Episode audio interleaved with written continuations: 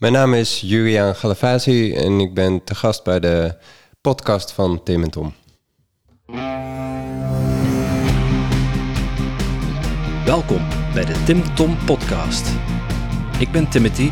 En ik ben Tom. Samen zijn wij jouw GPS naar geluk en succes.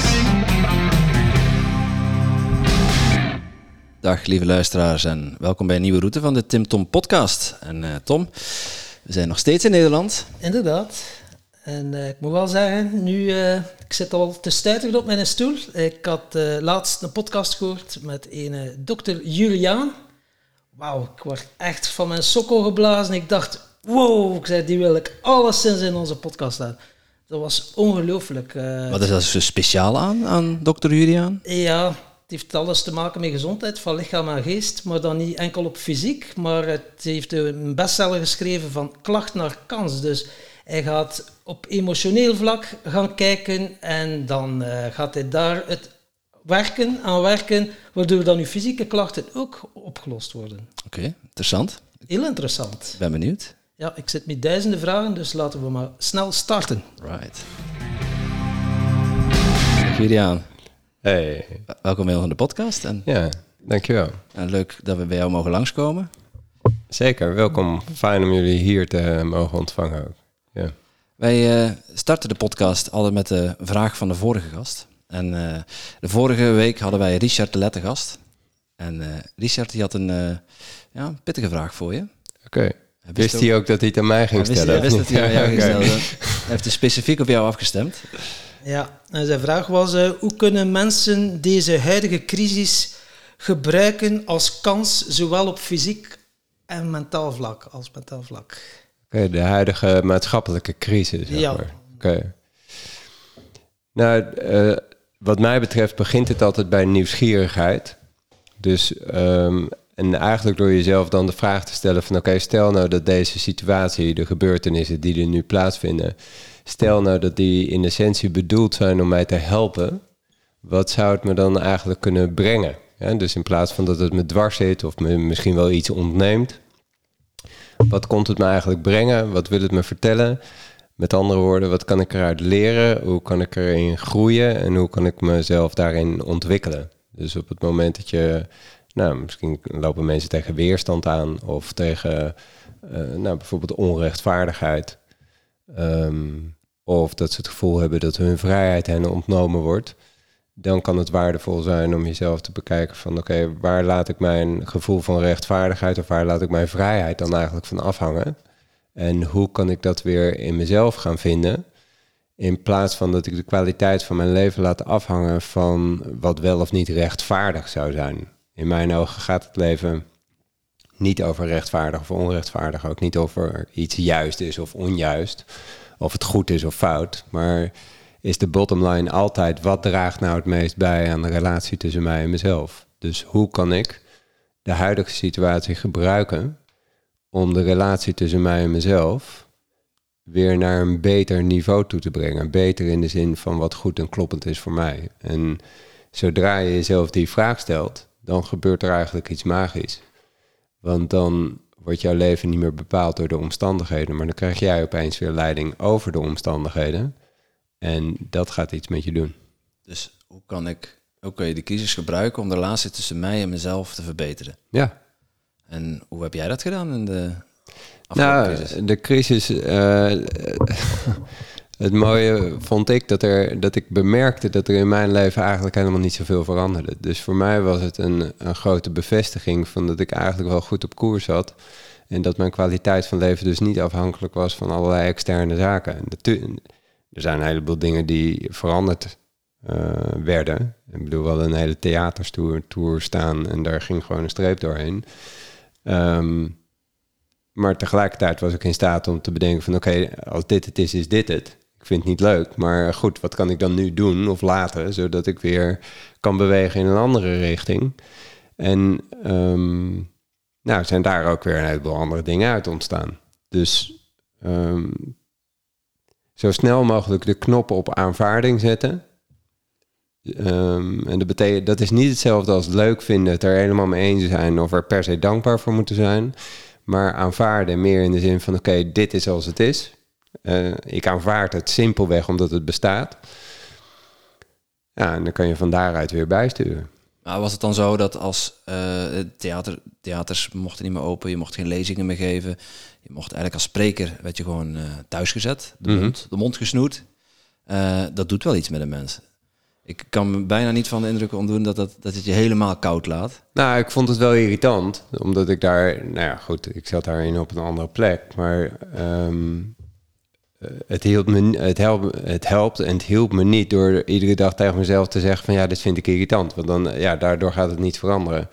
Dus oké, als, als deze deur dicht gaat, uh, als ik daar steeds mijn focus op heb gericht en ik richt daar mijn focus niet meer op, ja, dan ligt er dus opeens een heel veld open aan nieuwe mogelijkheden. Dus we hebben dingen online gedaan. Uh, er komt binnenkort een online programma uit, dat is opgezet. Um, we hebben de trainingen die we nog steeds wel konden doen bij een locatie hier in de buurt, die hebben we gewoon gecontinueerd. Daar hebben we al onze pijlen op gezet. Um, dus ja, daarin hadden we, de, uh, hadden we druk zat. Ja, ja. dus je hebt eigenlijk de, van, ja, van de situatie gebruik gemaakt, als ik het zo mag zeggen. Ja. Om, uh, om jezelf opnieuw uit te vinden? Of om nieuwe dingen te ontwikkelen? Ja, om nieuwe dingen te ontwikkelen. Eigenlijk eh, wat je ook maatschappijbreed ziet, dat het, het heeft ook... Het heeft ook, heel, ondertussen gaat de bel, maar het heeft uh, ook heel veel... Um, bij heel veel mensen heel veel creativiteit en inspiratie losgemaakt. Uh, ook in het bedrijfsleven, waarbij voor heel veel bedrijven thuiswerken eigenlijk gewoon een, een no-go was. Blijkt nu opeens gemeengoed en uh, ziet men ook in hoeveel voordelen dat oplevert. Ja. Um, restaurants die meer online zijn gaan doen. Um, dus ja, het heeft onwijs veel gebracht ook. En vervolgens is dan de vraag van oké, waar ga je naar kijken? Waar ga je op focussen? Ga je op focussen op alles wat je ontnomen is? Of ga je focussen op al datgene wat het je opgeleverd heeft? Nou, en dan komen we bij dezelfde vraag. Wat draagt het meest bij aan de relatie tussen jou en jezelf?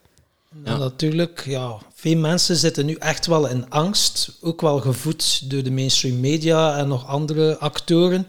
Maar om dat te aanvaarden, als je echt volledig in die angst zit, hoe kan je dan iets aanvaarden van het is zo? Want dan besef je dat niet, dan zit je er echt wel middenin. Heb je voor de luisteraars zo tips of nou, uh, ik denk, jij gaf zelf aan uh, toen we elkaar net kort spraken dat je uit de verslavingszorg en zo komt. Er is een groot verschil of je kan zien dat iets in jou bang is of dat je samenvalt met de angst alsof jij het helemaal bent.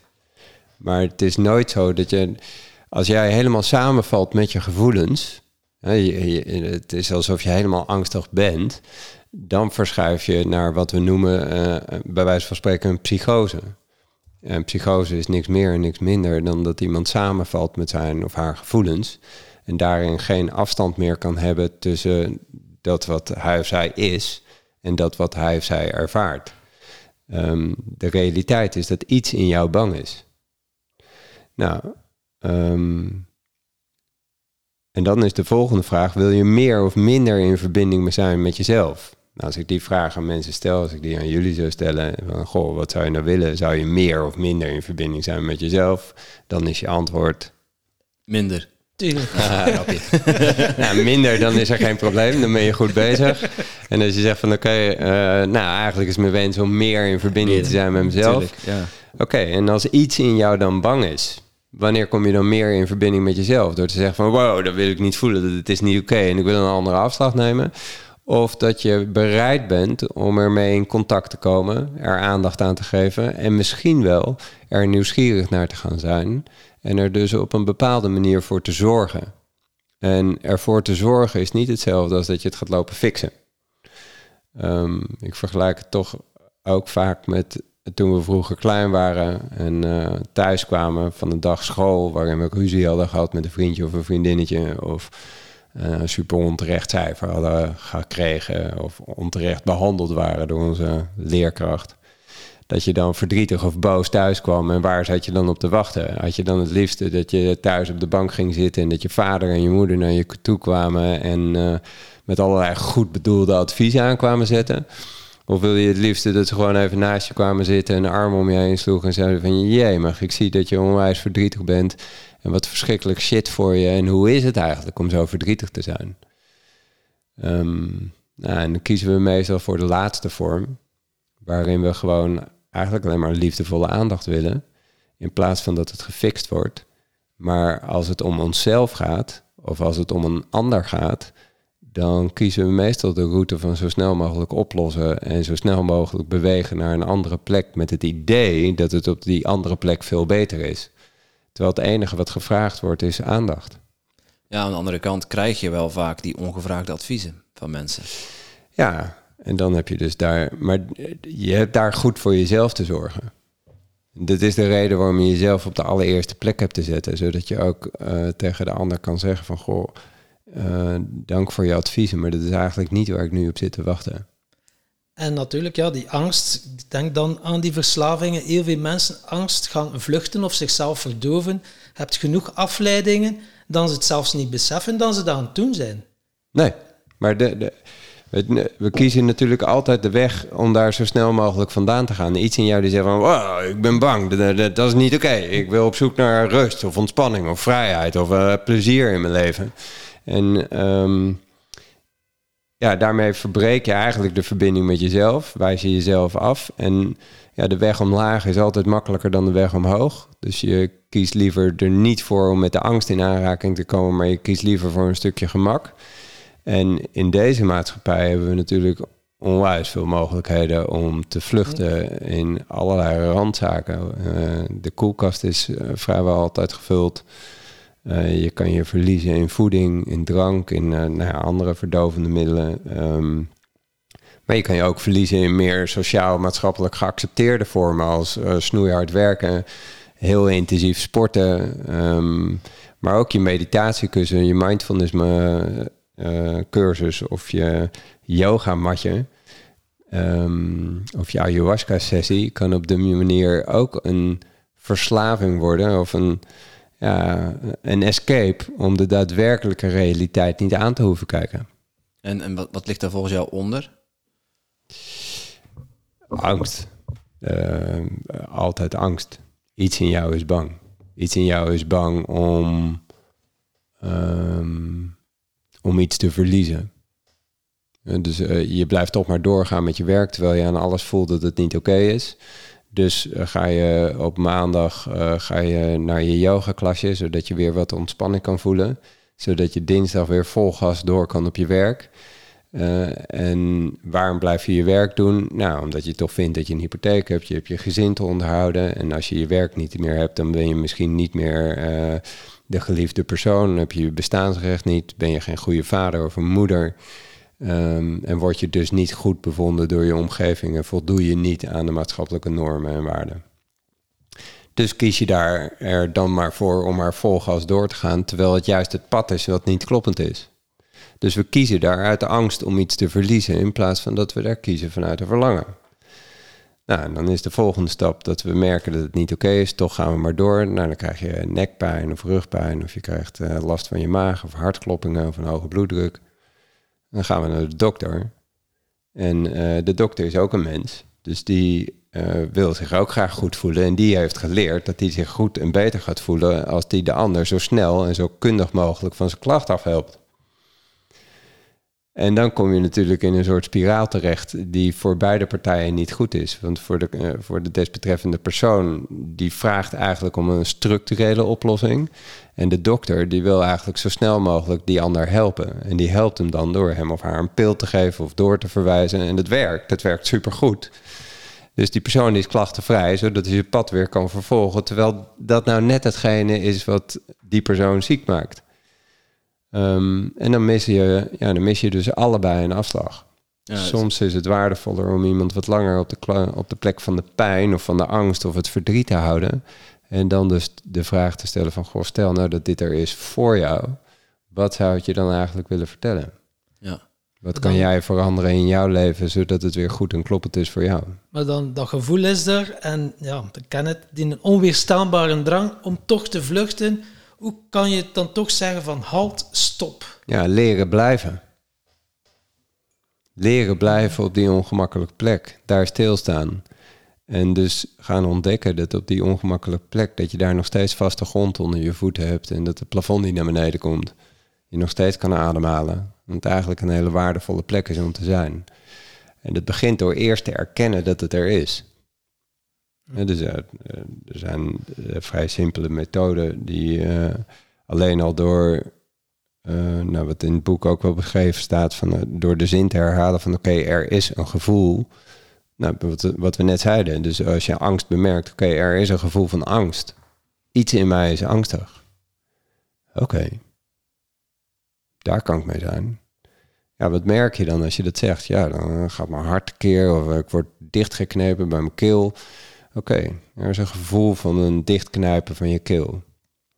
Er is een gevoel van benauwdheid. Nou, wat merk je dan als je dat zegt? Ja, dan wordt het misschien erger of het wordt minder. Of... Maar daar kan je iemand heel stap voor stap kan je daar doorheen loodsen. En dat hij voelt van oké, weet je, iets in mij is benauwd, maar dat betekent niet dat meteen uh, alle poten onder mijn stoel vandaan worden gezaagd. Nou, en dan kan je dus verschuiven naar een plek van nieuwsgierigheid. Stel dat die benauwdheid er is voor mij. Wat zou dat dan eigenlijk betekenen? Ja, dat betekent eigenlijk dat ik, uh, dat ik zo'n enorme behoefte heb aan rust. Ik ben eigenlijk altijd maar aan het jagen en aan het rennen. Altijd bezig met hoe een ander het naar zijn of haar zin heeft. Eigenlijk ben ik daar zo verschrikkelijk moe van. Oké. Nou, en zo fileer je dat gewoon laagje voor laagje. Geen haast, we hebben alle tijd. En dan kom je tot de daadwerkelijke kern waar het over gaat. Dat iemand zich gewoon totaal heeft weggegeven. Altijd heeft afgestemd op een ander. Um, en dat het eigenlijk tijd is dat die persoon ja, zijn of haar verlangen wil gaan realiseren. Maar dat dat spannend is. Opnieuw spannend. Want als jij je verlangen gaat realiseren en je gaat, je gaat uitspreken wat jij wilt en waar jij voor staat. Ja, reken maar dat er mensen op je pad komen die het niet met je eens zijn en uh, die je voor ik weet niet wat uitmaken. En dat kan dus soms een eenzaam en angstig pad zijn. En hoe heb jij die switch gemaakt of zei jij met al die kennis zo geboren? nee, nee, nee. Uh, nou, net als ieder ander ook gewoon een live event, alle poten onder me vandaan gehaald. En uh, dat ik me wel vrij snel realiseerde van oké, okay, hier gaat de reguliere geneeskunde me niet helpen. En had ik uh, vrij snel door dat, ik, dat het lijntje tussen mijn hoofd en mijn gevoel echt uh, flinterdun was geworden. Dus daar had ik iets te herstellen. Op welk vlak merkte je dat? Was het dan vluchtgedrag in, in werk of in drank, drugs? Nee, ik... Um, nou, de, de gebieden die niet kloppend waren in mijn leven waren mijn relatie en mijn werk. Dat ten eerste. Um, daar hard te veel werken. Uh, daar een groot deel van mijn eigen waarde en mijn erkenning, mijn identiteit vandaan halen. Um, uh, in een gezin zitten wat eigenlijk niet kloppend was, maar gewoon bang was om daaruit te stappen. Want ja, uh, ook ik bang voor eenzaamheid. En hoe doe ik dat dan? Dus ja, blijf je maar zitten en ga je maar door. Um, ik, eh, ik heb nooit een drang gehad naar alcohol of drugs, maar ik was wel een hele intensieve sporter. En dat heeft me heel lang overeind gehouden, maar letterlijk en figuurlijk voor heel veel dingen gewoon weggelopen. Um, dus ja, uiteindelijk, uiteindelijk ging het gewoon niet meer. Um, en toen heeft mijn lijf nog wel heel veel signalen gegeven. Van echt uh, heftige hartkloppingen, ritmestoornissen, mijn rug gebroken met skiën, mijn schouder met fietsen. En, en nog uh, was ik niet tot stilstand te brengen. Maar uiteindelijk viel het kwartje wel en realiseerde ik me van oké, ik heb hier, ik heb hier gewoon echt alles te laten vallen. Kun je dat moment nog herinneren? Oh ja, uh, de dag was gisteren. Dat ik mijn vader was ook huisarts en uh, we hadden samen eigenlijk een praktijk. Hij werkte op dat moment voor mij. We hadden de rollen omgedraaid. En um, hij kwam bij mij de spreekkamer binnen om even te vragen hoe het met me ging. Uh, dus hij vroeg dat van hoe gaat het eigenlijk met je? En nou, dat moment, als ik het nu zo vertel, kan ik het nog voelen. Dat ik, dacht, dat ik echt zei van nou, het gaat gewoon niet meer. Ja. Dus toen, toen zakte ik door de knieën en... Uiteraard nog de dingen afgemaakt waarvan ik vond dat ik de enige was die dat kon. En een maand later definitief de strekker uh, eruit getrokken. Ja. Nou, eh, super waardevol. Spreken we dan van een burn-out? Was dat... eh, Ja, burn-out, depressie, echt eh, de, hele, de hele zandkam. Eh, lichamelijk en fysiek gebroken en eh, mentaal gewoon gebroken. En ja, nu zie ik u hier zitten en blijkbaar heb je dat dan toch wel eh, redelijk goed aangepakt. Kan je Ja, ja, een keer ja, meenemen eh, hoe dat, eh, dat pad hebt bewandeld om nu hier zo topfit... Oh ja, maar het is door heel veel verschillende dingen. Ehm, eh, eh, eerst bij iemand geweest die ik via via al veel eerder had leren kennen... en waarvan ik toen heel veel patiënten daar naartoe had verwezen. Toen ik daar voor het eerst van hoorde... ehm, zij deed de helende reis van Brandon Bees. En ehm, eh, nou, ik kon haar wel volgen, kon wel horen wat ze zei... maar ik kon nog niet één minuut mijn ogen sluiten. Dus eh, de- die kwartjes die vielen gewoon niet. Dus toen heb ik dat weer afgebroken, ben ik toch naar een reguliere psycholoog gegaan. En die heeft ook wel heel veel waardevolle dingen gezegd. En het waar meest waardevolle wat zij zei is van... joh, joh, ga eerst op jezelf, ga kijken wat daaruit ontstaat. Misschien mis je je partner, misschien ook niet... maar eerst tijd en aandacht voor jezelf. Ehm, toen werd dat eigenlijk een beetje te psychologisch en te analytisch. Dus toen ben ik naar een haptonoom gegaan. Die vertelde mij toen de, de heroïsche woorden, wat voor mij tot dan toe echt een no-go was. Die zei van, joh, het is helemaal oké om het niet te weten. Nou, dat kwam in mijn woordenboek niet voor. Ehm, hij vertelde de mooie metafoor dat ik als het ware op een rotonde aan het lopen was. En ik ging iedere keer een afslag in. En na 100 meter dacht ik van, oh nee, dit is het niet. En dan ging ik weer terug en dan ging ik weer rondjes rennen. Een nieuwe afslag, weer. Nee, dit is het ook niet. Weer terug, weer rondjes rennen. Hij zegt, wat jij hebt te doen is gewoon een stoel neerzetten, midden op de rotonde gaan zitten en niks doen.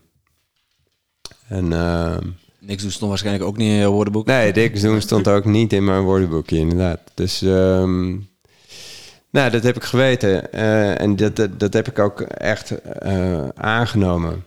En dat ben ik gaan doen. Ehm, en toen nou, heb ik kunstzinnig coach gedaan. Via schilderen heb ik heel veel. eh, nou, ben ik dicht bij mezelf gekomen. Een aantal coachtrajecten. Nou ja, je kan het zo gek niet bedenken. Hypnotherapie, ehm, PRI. ehm, Past Reality Integration van Ingeborg Bos. Ehm, en dat was eigenlijk ook het moment waarop er een soort overgang was waarin ik me sterk genoeg voelde om weer te gaan werken. En ik dus eh, tot de conclusie kwam dat heel veel mensen die bij me kwamen met een bepaalde klacht, dat het helemaal niet ging over de klacht waarvoor ze kwamen. Maar dat, het, dat daar iets onder lag. En hoeveel maanden eh, zit er tussen van uw eh, crash tot wanneer dat... Ja, dat is? dat is weer een apart verhaal. Want ik was net daarvoor was ik geswitcht van de arbeidsongeschiktheidsverzekering.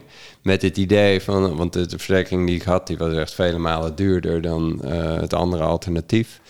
Met het idee van, nou ja, weet je, ik ga dat toch nooit nodig hebben. Maar echt een maand later stortte ik in elkaar. Dus eh, de nieuwe partij die dacht van, nou, dit, is doorgestoken kaart. Eh, maar dat was niet zo. Maar ja, ik kan me ook wel voorstellen dat zij daar op een andere manier naar keken. Dus ja, zij keerden gewoon niet uit. Uiteindelijk hebben ze wel wat uitgekeerd, maar eh, relatief te weinig. Dus ik, moest eigenlijk na twee, drie maanden, moest ik gewoon weer aan de bak. Veel en veel te vroeg. Ehm, maar goed, eh, het was wat het was. Doe, wat kan je doen? Ehm, dat heeft me ook wel leren zien dat als mensen nu met een burn-out komen, eh, het eerste wat ik zeg, dit krijgt de tijd die het nodig heeft. Er staat geen tijd voor. Er staat niet twee maanden, niet vier maanden, niet zes maanden. Misschien is het een jaar, misschien is het drie jaar, misschien is het vijf jaar. Ehm, maar er staat gewoon geen tijd voor. Het slechtste wat je kan doen is om zo snel mogelijk aan de bak te gaan. Ga eerst maar werken aan de relatie tussen jou en jezelf. Dus ehm, ja, antwoord op je vraag. Eh, na twee, drie maanden was ik er wel weer aan het werk. Maar dat ik me echt goed voelde en eh, ook de koers ging varen die kloppend voor me was, was ik twee, drie jaar verder. Zo. Ja. Heb je eigenlijk twee jaar, tweeënhalf jaar op je tandvlees? eh, nou, het is een geleidelijke schaal. Het, het, het herstel ging natuurlijk langzaam. En ik was. eh, mijn redding is geweest ook wel weer dat ik een praktijk had. Waarbij ik eh, dus ging merken dat heel veel mensen dus niet voor hun klacht kwamen, maar voor iets anders. En het gunstige van een huisartsenpraktijk is natuurlijk daar waar je bij een coachpraktijk eh, ja, moet laten zien wie je bent en dat mensen dan naar je toe komen of niet. Een huisartsenpraktijk, daar ga je natuurlijk gewoon zitten op maandagochtend. Je doet je deur open en ze komen vanzelf binnen. Dus eh, daar hoef je niks voor te doen. Dus ik, heb een, ik had een praktijk van 3000 patiënten. En ik kon dus iedere dag, niet één keer, niet twee keer, niet, niet drie keer, maar ik kon echt 30 keer op een dag een verhaal vertellen. Ehm, om mensen te begeleiden naar een andere plek toe. Maar iedere keer dat ik het verhaal aan een ander vertelde, vertelde ik het natuurlijk opnieuw aan mezelf. Dacht ik in mijn achterhoofd van ja, Galavazi, je hebt leuk, leuk lullen, maar eh, hier heb je zelf ook nog wat te doen. En Ehm, dus in die twee, drie jaar heb ik eigenlijk gewoon 365 dagen per jaar, 30 keer op een dag, mezelf ook gecoacht, terwijl ik dat bij een ander deed. En ehm, dat heeft een enorme vlucht genomen. Naast alle dingen die ik daarnaast natuurlijk nog deed op gewoon persoonlijke ontwikkeling, waarbij ik hulp inriep van anderen. Dus ik had daar een onwijze nieuwsgierigheid naar, nou, misschien wel bijna masochistisch, om echt af te dalen eh, tot zover, tot zover ik kon. En dat doe ik tot op de dag van vandaag. In de put bedoel je? Ja, echt tot op de bodem. Omdat ik erin geloof dat je iemand kan begeleiden eh, tot de plek waar je zelf bent afgedaald. Zodat je kan voelen en kan ervaren waar iemand zit. En dat het niet jouw proces wordt. Maar dat je echt tijd en geduld en ruimte hebt om de ander te begeleiden op de plek waar hij of zij staat. En daar zo de vragen kan stellen die nodig zijn om iemand uh, wakker en alert te houden, zodat hij de relatie tussen hem en haar, of hem en haarzelf, uh, naar een betere plek toe kan brengen. En is het essentieel om eerst tot aan de bodem te komen, of kan je iets vroeger zeggen van, hm, dat is niet nodig die, die, tot die hele diep te komen? Persoonlijk denk ik, als, als coach, als begeleider, denk ik dat um, Weet je, je gaat ook niet je auto repareren en laten repareren bij iemand die, uh, die er een beetje van af weet. Dus uh, laat je ja. begeleiden als je je laat begeleiden door iemand die echt gewoon, ja, die alle klappen van de zweep zelf ook heeft ervaren. Ik bedoel, jij bent niet voor niks een ervaren coach op het gebied van verslavingszorg, uh, omdat je de klappen van de zweep kent. Ja, dat, dat is waardevol. Daarmee zeg ik niet dat de coach die dit allemaal niet heeft meegemaakt, dat hij niet goed is. Maar er kan een verschil zijn. Um, voor de mensen uh, die nog niet op dat punt zijn uitgekomen en die gewoon met een vraag komen, ja, godzijdank heb je geen live event nodig om toch te kunnen veranderen. Um, maar het is wel waardevol om de realiteit aan te gaan kijken. En dat willen heel veel mensen niet. Veel mensen die ja, die stoppen hun kop in het zand. Die wenden hun blik af of die willen moedwillig blind blijven voor de ellende in hun leven. En daar hebben ze ook baat bij. Want zolang, uh, zolang je blind blijft voor je eigen onvolkomenheden en je eigen, ja, je eigen wangedrag. En dat je toch blijft herhalen dat het vooral je buurman of je buurvrouw is, of misschien je ouders, of misschien je opvoeding, of misschien wel de maatschappij, of misschien wel het leven waardoor jij een, ja, een middelmatig of een voor jou niet kloppend leven leidt. Het voordeel daarvan is, is dat je altijd met de vinger kan wijzen. Het komt niet door jou, maar het komt door iets of iemand anders. Uh, en dat is heel begrijpelijk. Dat is misschien wel logischer dan dat je zelf het heft in handen neemt. Maar er is één groot nadeel. Want je, je geeft het stuur volledig uit handen. En neemt dus plaats in wat ik noem de wachtkamer van je eigen leven.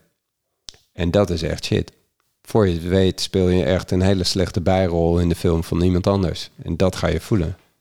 Ja, terwijl het je eigen leven is in jezelf de hoofdrol zou moeten spelen. Ja, maar dan heb je ook je eigen verantwoordelijkheid erin te pakken. En dat is wat veel mensen natuurlijk liever niet willen. Want op het moment dat je je gaat realiseren dat je verantwoordelijk bent... en dus niet alleen verantwoordelijk bent voor de mooie dingen... en de succesvolle zaken in je leven... dan ben je opeens ook verantwoordelijk voor de shit in je leven. En dat willen we vaak niet voelen. Dus kiezen we voor drama. En dat iemand anders uh, handelt waardoor wij daar last van hebben. No way, weet je. Laat, laat dan even terugkeren naar de put waar je in zat. Want ja, twee, drie maanden, eigenlijk was je nog niet op de bodem op dat moment. Als ik het goed begrijp. Nou, we, na drie maanden was ik al wel weer uit. Maar uh, de bodem was echt het moment waarop ik dacht van... oké, okay, uh, als, als het zo moet, dan hoeft het voor mij niet meer. Nee, dan is het voor mij klaar. Oh, je leven klaar. Ja, ik was op dat moment genoeg bij, uh, bij zinnen om op dat moment in ieder geval mijn vader te bellen en te zeggen van oké, okay, uh, heb hulp nodig. En nu moet je even komen, want anders dan uh, weet ik niet welke kant het op gaat. noodzaak ben je dan wel, en je zegt zelf dat je veel te vroeg weer bent begonnen. wat, wat voor effect heeft dat op jou gehad dan in je herstel? Ja, dat is moeilijk zeggen natuurlijk. Geen idee. Uh, maar ik denk dat het daardoor vele malen langer heeft geduurd. Als ik gewoon een jaar de tijd had gekregen om volledig aan mezelf te werken, dan was ik waarschijnlijk in dat jaar alweer langzaamaan op een, op een goede, constructieve manier aan de slag gegaan. Um, en nu was het echt met horten en stoten. Maar wat misschien ook wel weer ervoor gezorgd heeft, dat, dat heel duidelijk maakte dat, dat de route waarop ik zat, namelijk in die huisartsenpraktijk waarbinnen ik ook probeerde mijn leven weer op te pakken, dat dat gewoon niet oké was. Niet oké voor mij. Uh, en dat ik daar gewoon een andere route had te varen. Dus uh, ook in die zin, uh, waar we het aan het begin van het gesprek over hadden, um, misschien was het er wel echt voor mij om me duidelijk te maken dat het, dat het niet oké was. En dat ik bij had te sturen. Dus misschien heeft het, nou, misschien, um, het heeft absoluut geholpen in het maken van mijn keuzes. Ja, dus die existentiële crisis die had je eigenlijk nodig om je huidige praktijk om te gooien. Um, en dan merkte je ook al dat je andere advies aan het geven was aan je, uh, aan je patiënten. Ja. Dus uh, toen al ging je op zoek naar, ja, die mensen komen bij mij. maar die komen niet bij mij met hoofdpijn of met, met rugpijn, maar die zijn op zoek naar iets anders. Wat, ja, wat, ja wat- niet zozeer op zoek. Het is grappig dat je dat zegt. Ehm, veel mensen zijn natuurlijk op zoek naar iets anders. Maar de, de, de kunst is om te kijken van... oké, wat maakt nou dat ik zo'n hoofdpijn heb... of pijn in mijn schouders of pijn in mijn lijf? En dat je dan dus niet gaat zoeken naar de oplossing... maar dat je eerst gaat kijken van... hé, hey, wat klopt er nou eigenlijk niet? Wat is nou niet oké? Eh, mijn relatie is niet kloppend. Of eh, wow, de relatie met mijn ouders is gewoon nog steeds niet oké. Eh, of ik doe inderdaad werk wat gewoon niet kloppend is en wat me sloopt, wat me leegtrekt en waarin ik relaties heb die eerder giftig voor me zijn dan dat ze me voeden. En oké, als, dat, als dat het is waardoor ik me zo ellendig voel, dan heb ik dus daarin te gaan snijden. Voor je het weet ga je lopen zoeken en denk je van oké, nou, dit is de baan niet, ik ga zoeken naar een andere baan. En dan kom je op een andere werkplek en dat is natuurlijk super gaaf. En dat werkt, dat werkt ook, dat werkt, dat werkt misschien een week, een maand, misschien wel een jaar, misschien wel twee jaar. Maar daarna komt je eigen shit en ellende gewoon weer op tafel en realiseer je dat je je rugzak gewoon eh, volledig mee hebt genomen naar je nieuwe werkplek. Dus je hebt daar eerst te werken aan je eigen eh, onvolkomenheden. Namelijk dat je misschien gewoon geen grenzen durft te stellen. En dat, dat, dat je daar onwijs tegenaan liep in je vorige werk. Omdat je daar continu dingen deed die eigenlijk niet op jouw bordje hoorden. Maar en die je toch maar weer oppakte. Je daar niet in herkend en gewaardeerd voelde. En ehm, eh, dat je je daardoor zo verschrikkelijk shit voelde. Nou, en op je nieuwe werkplek krijg je wel de erkenning en de waardering. Maar ondertussen geef je nog steeds niet je grenzen aan. Dus begint het spelletje gewoon weer opnieuw. Ja, dat is eigenlijk een patroon wat zich herhaalt, maar dan gewoon in een andere vorm. Exact. En op een gegeven moment kom je weer bij hetzelfde punt uit, krijg je weer diezelfde klachten. Ja. Dan ga je naar je huisarts. En dan ja, vaak een tikje erger. Net zolang, tot, net zolang totdat je luistert. Dat je denkt van, oh man, misschien ligt het niet zozeer aan mijn werkgever of aan al die mensen om me heen. Maar misschien, mm, misschien heb ik hier ook een aandeelhouderschap en moet ik misschien met mezelf aan de bak. Want ja, uw lichaam spreekt altijd de waarheid. Hè? Uw lichaam is uw thermometer of uw richtingaanwijzer. Heel veel mensen, ik eh, behoor ook bij, ik ben dan nu ook wel aan het oefenen, eh, de verbinding maken met je hoofd en je lichaam. Ja, Dat is wel essentieel eigenlijk om, een, eh, ja, om voluit te kunnen leven. ja, het is een instrument wat je mee hebt gekregen. Het geeft, eh, het is niet alleen maar een vervoersmiddel wat je van A naar B brengt. Eh, het vertelt feilloos wat wel of niet kloppend is in je leven. Je, je voelt het. Eh, als er iets klopt in je leven, dan gaat je hart sneller kloppen. Ehm, je krijgt energie, vlinders in je buik. eh, alles in jou zegt, eh, yes, dit klopt. Dat doet ecstasy ook natuurlijk. Ja, maar ecstasy hoeft ook niet slecht te zijn. Zolang eh, de vraag is wie leiding heeft over wie. Dus heb jij nog leiding over het eventueel nemen van een eh, van ecstasy, wat, eh, wat waardevol onderzoek op kan leveren? Ehm, of heeft de ecstasy leiding gekregen over jou en heb je het nodig om je goed te voelen? Een subtiel maar waardevol verschil. Hetzelfde in je werk. Heb jij als werk, als, als leidinggevende of als het je eigen bedrijf is, heb jij nog leiding over je bedrijf? Of heeft je bedrijf stiekem leiding gekregen over jou en vind je dat je per se je bedrijf goed moet leiden en dat je toch die ene klant op zondagavond nog per se ehm, een mail moet sturen terwijl je het eigenlijk niet wilt? Ja, wie heeft nou leiding over wie? Um, en ook, ik zit nog wel eens op zondagavond een, een, een, mail te sturen. En soms, ik bedoel, ik ben natuurlijk net zo slecht en fout als ieder ander. Maar ik probeer wel steeds te bedenken van... oké, is dit nou echt iets wat ik wil? Of is dit iets wat ik doe in de hoop om er iets voor terug te krijgen? En ook dan kan het zijn dat ik op zondagavond denk van... nee, maar dit, dit voelt gewoon kloppen. Dit kost me geen energie en ik doe dit graag op dit moment. En of, of het me nou wel of niet iets oplevert, ik doe dit graag. Maar er zijn ook zeker momenten dat ik iets doe omdat ik bang ben dat ik daardoor anders afgewezen word. Nou, dat is waardevol om dat te erkennen, want dat is het moment waarop je bij te sturen en te denken van nee, no way, weet je. Eh, liever de afwijzing dan dat ik hier de verbinding met mezelf ga verbreken. Dus kan je ieder moment, wanneer jij dat wil, kan je dan de stekker eruit trekken. Als je dan tot de conclusie komt van nee, dat vind ik te spannend of dat wil ik eigenlijk niet. Oké, maar dan heeft iets anders leiding over jou gekregen in plaats van dat jij nog leiding hebt over jouw leven. En dat is opnieuw niet fout, maar wel waardevol om te zien. Want zodra je het ziet en het ligt op tafel, dan kan je er iets mee doen. Um, hoe kwamen we hier nou op? Je lijf. Geen idee. Nee. Tom had het over van, van je hoofd naar je lijf. Er was, nee. zat niet echt een vraag in. Nee. ja. ja. je lijf is de, ja, je lijf geeft dus feilloos aan. En als het niet kloppend is, dan voel je dat ook. Weet je, Sommige mensen zeggen dan, ja, maar ik voel niks. Nee, en hoe voelt dan niks? Ja, ja? Als je dat zegt, wat zit er dan in het... Dit komt heel vaak voorbij. Zeggen mensen van, ja, hoezo? Ik voel niks. Oké, hoe voelt dan niks? Ja, niks voelt als uh, ja, geen idee. Oké, niks voelt als niet weten. Hoe voelt het dan nog meer? Ja, het voelt leeg. Oké, dus niks voelt als leeg. Hoe voelt dat dan nog meer? Ja, het voelt eigenlijk... Uh, ja, ongemakkelijk en onrustig. Dat, dat zit allemaal in dat niks. Maar als jij klakkeloos voor waar aan gaat nemen dat er niks is en je doet daar niet onderzoek op, ja, dan gaat het als ik als niks voelen. Dus als jij zegt van ja, ik heb niks om handen in mijn leven, ja, reken maar dat dat gaat voelen als niks.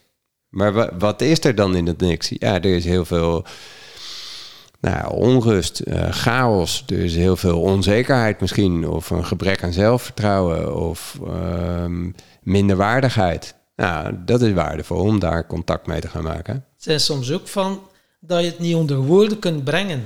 Nee. Uiteindelijk, je hebt die woordenschat niet voor. Van, ja, wat voelde ja, die emoties, hoe voelde je goed?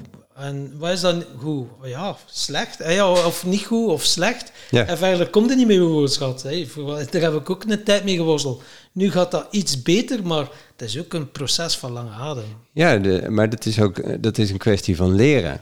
En uh, dat, zo zie ik mijn rol wel, meer als een soort begeleider, waarbij iemand leert om, precies wat jullie net zeiden, om, om die verbinding tussen hoofd en, hoofd en lijf weer te herstellen.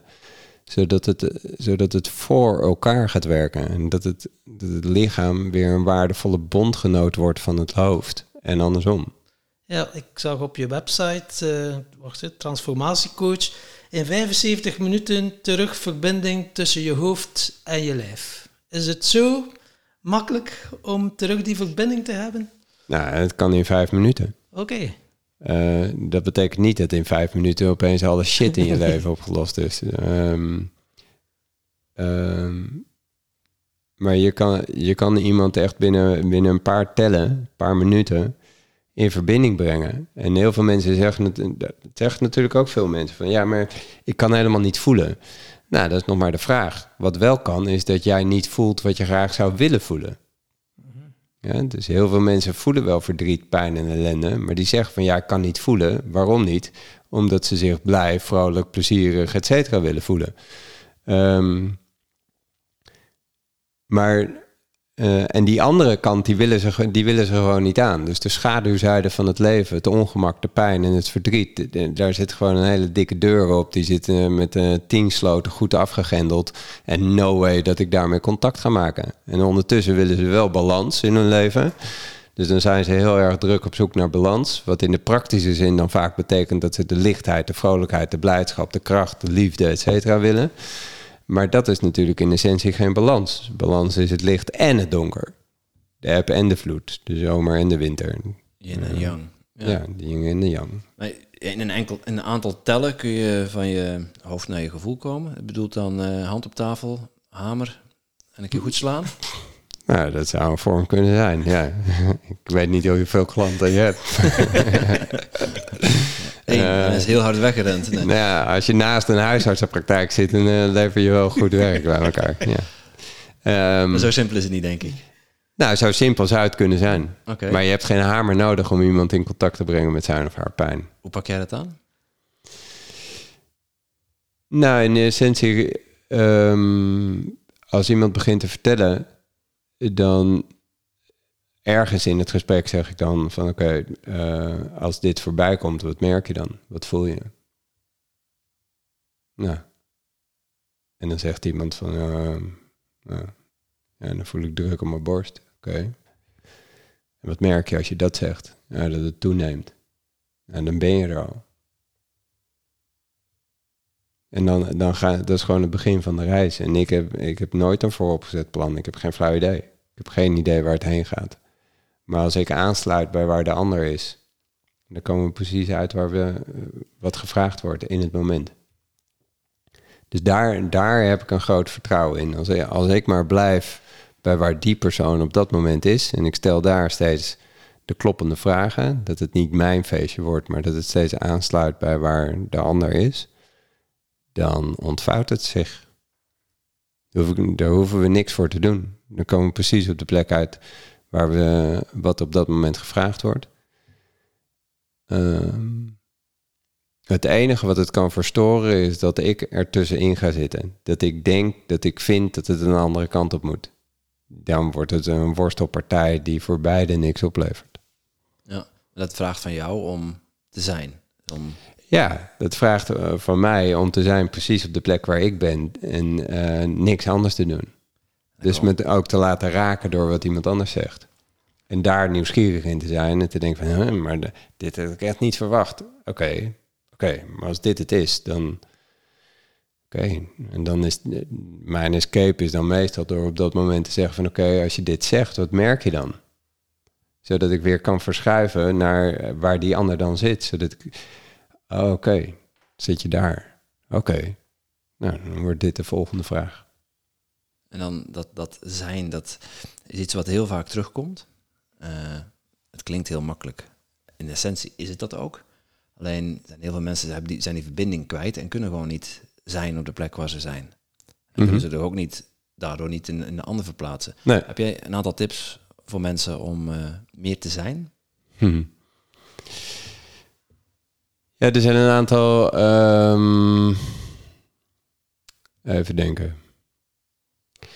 Nou, ten, eh, ten eerste het voelen op zich. Dus er is eh, de, de, de simpele zin, en zo eenvoudig is die niet. Maar er is een gevoel van. Dus op het moment dat jij afstemt op je lijf, je lijf, datgene wat jij voelt, je kan niet iets voelen in het verleden. En datgene wat je voelde in het verleden, voelde je toen in het moment nu. En natuurlijk kun je herinneringen oproepen.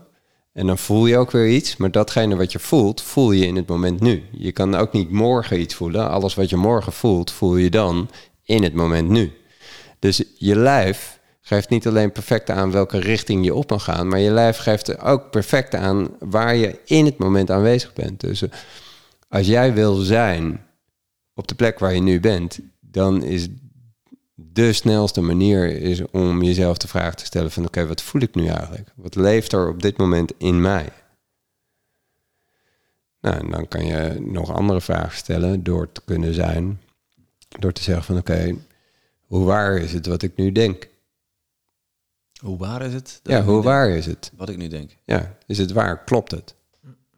Ehm, en als dit het is, Wat kan ik dan nu doen? Of wat kan ik dan nu laten?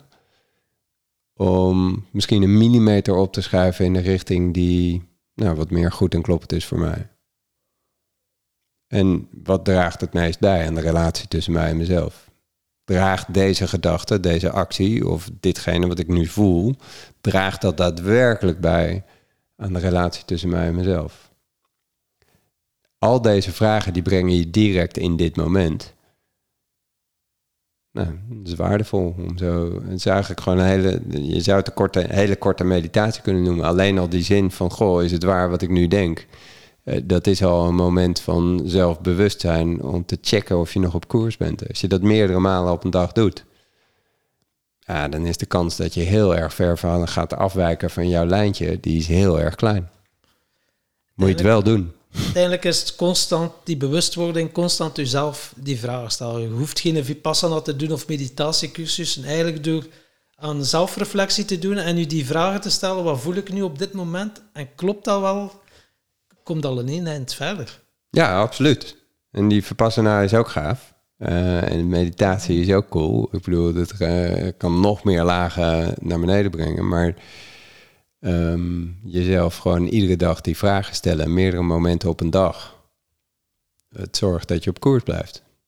En dat, in het begin is dat hard werken. Voor iemand die dat natuurlijk niet gewend is, is dat, uh, dat vraagt onwijs veel energie, tijd, aandacht, commitment. Maar zo, net als dat je leert autorijden, in het begin heb je al je tijd en aandacht nodig om te weten wat je met je handen, je voeten, en dan moet je ook nog links en rechts kijken, en dan moet je ook nog overal rekening mee houden. Maar op een gegeven moment wordt dat een automatisme en uh, komt er in je systeem ook ruimte voor andere dingen. En dat werkt hierin precies hetzelfde. In het begin moet je jezelf bewust die vragen stellen en op een gegeven moment wordt het een automatisme. En uh, ook het afstemmen op je lijf. Dan kan je, in het begin heb je daar al je tijd en aandacht voor nodig. Moet je je ogen sluiten en heb je daar echt een moment op de dag voor te reserveren om af te stemmen op je lijf. Maar als je dat blijft doen, dan is het net als dat wij nu met elkaar in gesprek zijn. Dan kan je een gesprek voeren en ondertussen neem je waar wat er, wat er in jou plaatsvindt. Dus oefening helpt. Oefenen, oefenen, oefenen. Ja, veel mensen die dat nu horen, yes, ik ga dat doen. En dat zijn dan gelijk de nieuwjaarsvoornemens. Ja, een paar weken en dan... Yep, nou, ga er maar vanuit dat je eerst een heleboel frustratie en uh, ellende tegen gaat komen. Uh, je, je, hebt iets nieuws te leren, maar zie, zie het als een proces. Zie het als iets wat tijd nodig heeft en waarin je mag leren, groeien en ontwikkelen. Dan, dan ben je die drempel en die weerstand in ieder geval al kwijt. Geef jezelf tijd. Je, de, dus je hebt tijd. En ook weer niet. Dat is natuurlijk weer de dualiteit. Ik bedoel, het kan morgen over zijn. En dit leven in deze vorm is in ieder geval begrensd. Dus uh, ja, je hebt tijd, langzaam, langzaam. Um, maar het jezelf tijd gunnen en zeggen dat je alle tijd hebt, kan natuurlijk ook een escape worden om het niet aan te hoeven gaan. En deze lijn is flinterdun. Waar, waar draagt het nog bij en waar ga je jezelf saboteren en manipuleren? Ja, want waarbij je nog aan jezelf aan het werken of rust aan het nemen, de rust en de tijd aan het nemen, creëren voor jezelf die je nodig hebt. En waarbij je eigenlijk aan het uitstellen om niet aan jezelf te werken. Ja, exact. Dat is een, uh, een flinterdunne. Ja. Ik ook, ook uit ervaring uiteraard. Uh, inmiddels is het februari, hoop ik al uh, een, een, end, een end gezet te zijn op pad. Um, maar ik heb ook een podcast opgenomen, 89, route 88 over, uh, over mijn burn-out. Tenminste, ik heb het burn-out genoemd omdat dat uh, in de volksmond gewoon uh, bekend klinkt. Het is voor iedereen een individueel proces en het is ook een ontdekkingsreis. En sluit heel mooi aan op wat, wat we het ook over gehad hebben. En wat, wat Tom er net ook zei. Van dat moment waar je op zit, op je leven, matcht dat nog met, met je intrinsieke waarden, met, met je drijfveren. En bij het pad aan het bewandelen wat je te bewandelen hebt als je jezelf daarin niet voldoende tijd geeft om ja, op de bodem van de put even rond te kijken of er interessante dingen er allemaal op de grond liggen, jezelf in de ogen durft te kijken en, en die confrontatie durft aan te gaan. En er zit best wel wat pijn. Uh, er zit confrontatie met jezelf, er zit die, uh, die nutloosheid. Als je, zeker als je dan, en dat is wat jij zegt, altijd maar gaan, gaan, gaan. Dat herken ik ook heel erg. En dan opeens niks meer kunnen. Mm -hmm. is heel frustrerend. Ja. Maar bijvoorbeeld ja, zo'n zo een, een podcast opnemen zoals dit, dat geeft dan weer wel zingeving, geeft wel energie. Daar heb je dan wel de energie voor. Het is heel confronterend ook om te zien bij jezelf eh, dat je bepaalde dingen nog prima kunt. En andere dingen dat je daar gewoon nul energie voor hebt. Ja. En bij jezelf dat herkennen, eh, erkennen en herkennen, ja, dat is heel waardevol. Daarmee, ja, daar heb je weer aanknopingspunt om mee aan de slag te gaan, denk ik. Ja. En het is ook niet statisch. Eh, Het feit dat je eh, nu al eh, twee jaar en nou tot op de dag van vandaag energie krijgt van het opnemen van een podcast, wil niet zeggen dat dat morgen, overmorgen of over een jaar nog zo is. En waar ja, zijn we dan in staat om bij te sturen? Of gaan we zeg maar de verbinding met onze eigen afspraken, gaan we die belangrijker maken dan de verbinding met onszelf? Omdat we vinden, ja, maar eh, dit heb ik altijd leuk gevonden, dan moet ik het vandaag toch ook nog leuk vinden. Ik bedoel, ehm, de handtekening die je hebt geschreven op het moment dat je eh, met iemand misschien eh, in het huwelijk trad. Ja, ga je de verbinding met de ring om je vinger of de handtekening, ga je die belangrijker maken dan de verbinding met jezelf? En dat gebeurt natuurlijk maar al te vaak. Dat we misschien aan een studie of een cursus beginnen. En dat we halverwege merken van ja, eigenlijk is dit het niet. En dat we toch maar doorzetten omdat we vinden dat we nou eh, eenmaal begonnen zijn. Het dus moeten afmaken en een papiertje naar binnen moeten halen. Omdat we dan een, eh, een certificaat hebben.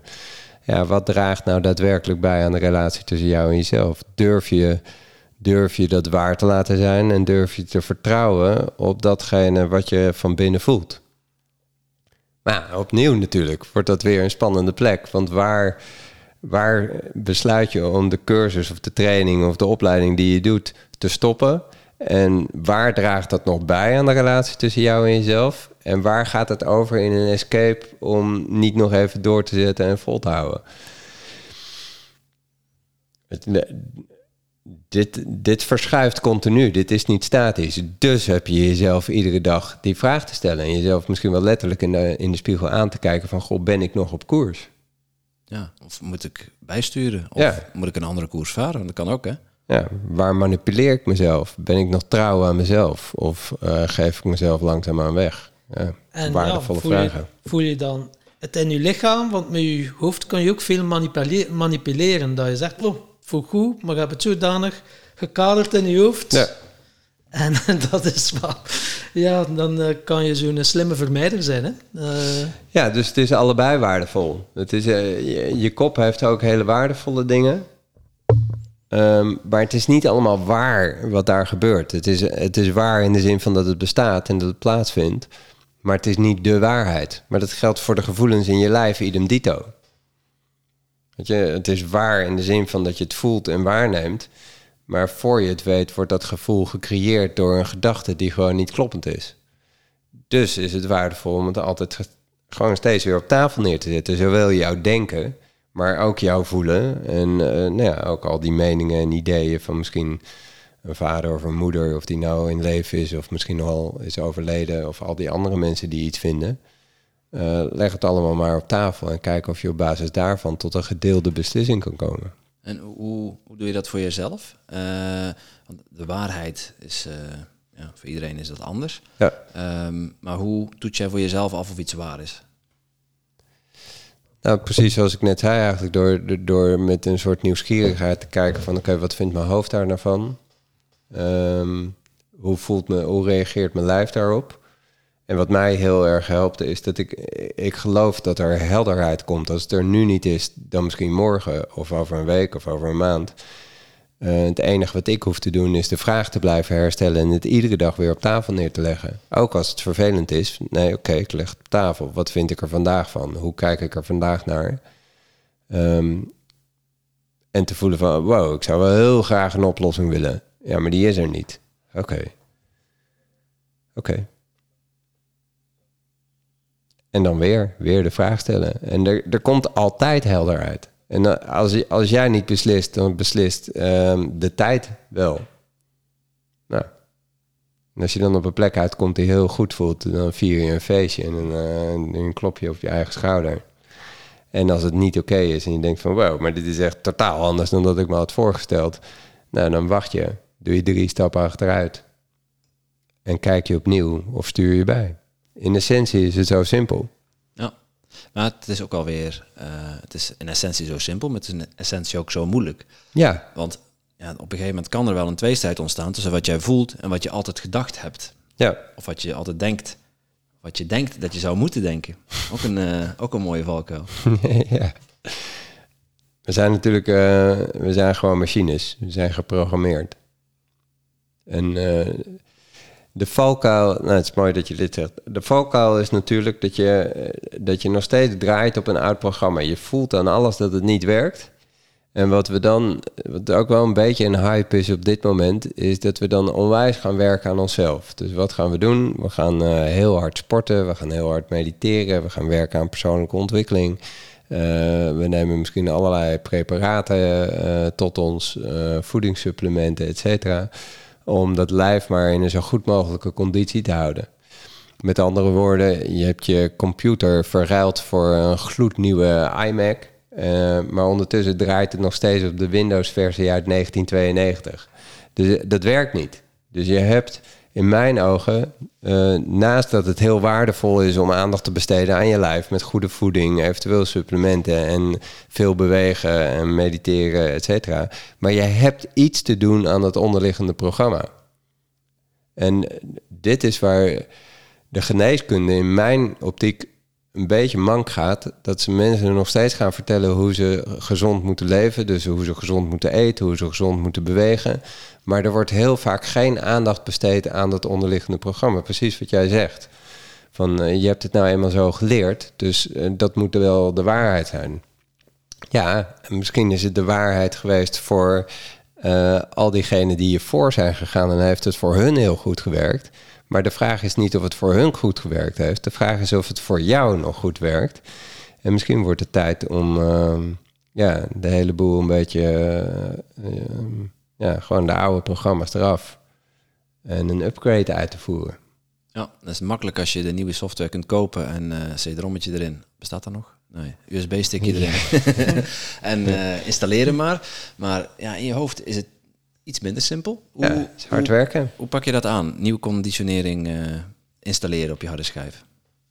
Nou, door te zien, de, door te gaan voelen van dat er een heleboel niet klopt. Dus eerst te gaan je oude lijstjes te gaan vervangen voor nieuwe lijstjes.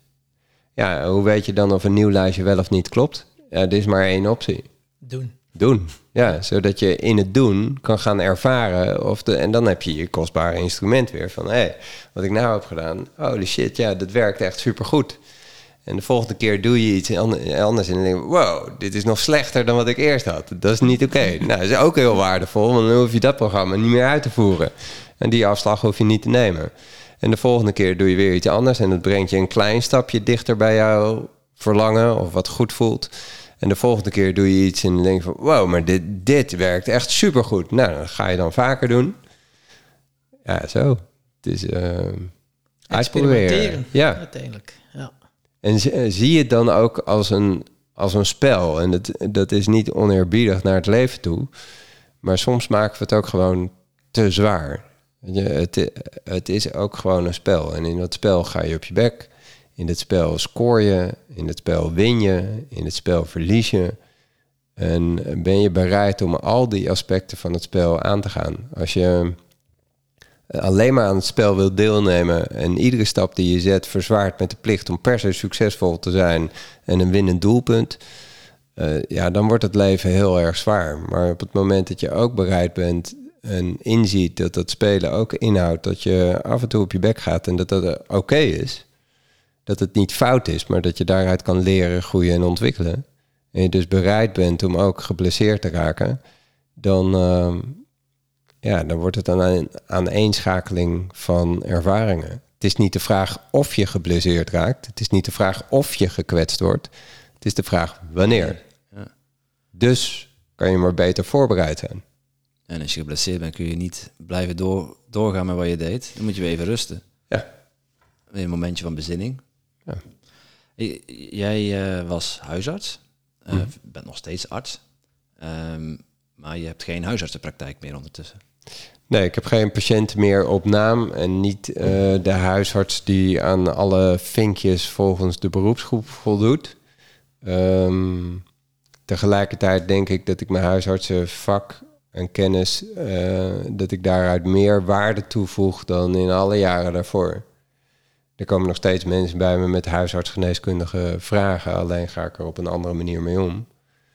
Waarbij ik gewoon uit persoonlijke ervaring zie en uh, iedere keer weer dat het zowel fysiek als mentaal meer waarde toevoegt aan het leven van iemand.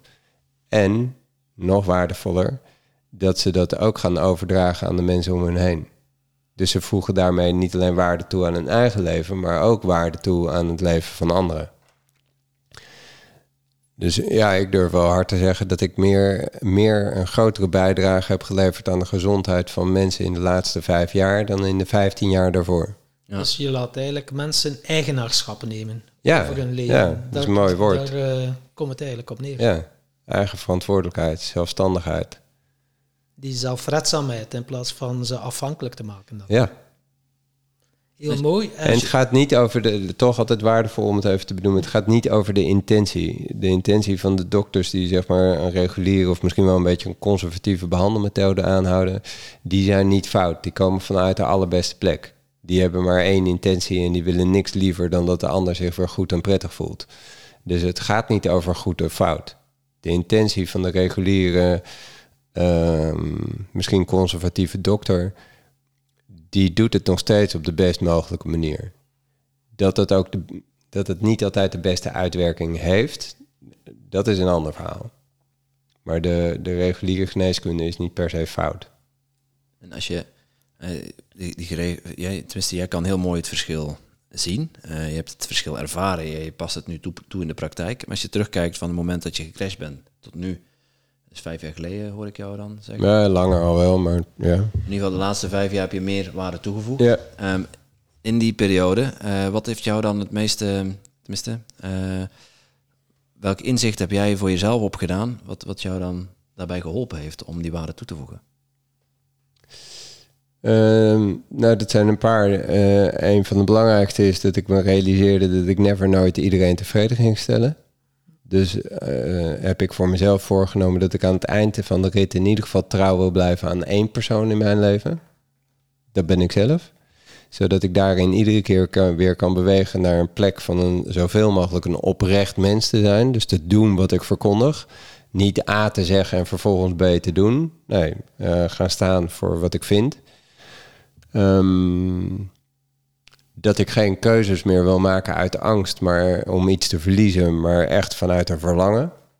Uh, en dat ik daarin bereid ben om iedere prijs te betalen. Dus daarin ontsla ik ook de ander van de plicht om mij per se te erkennen of te waarderen, lief, leuk of aardig te vinden. Natuurlijk fijn als iemand mij erkent en waardeert. Ik bedoel, daar groeien we allemaal van.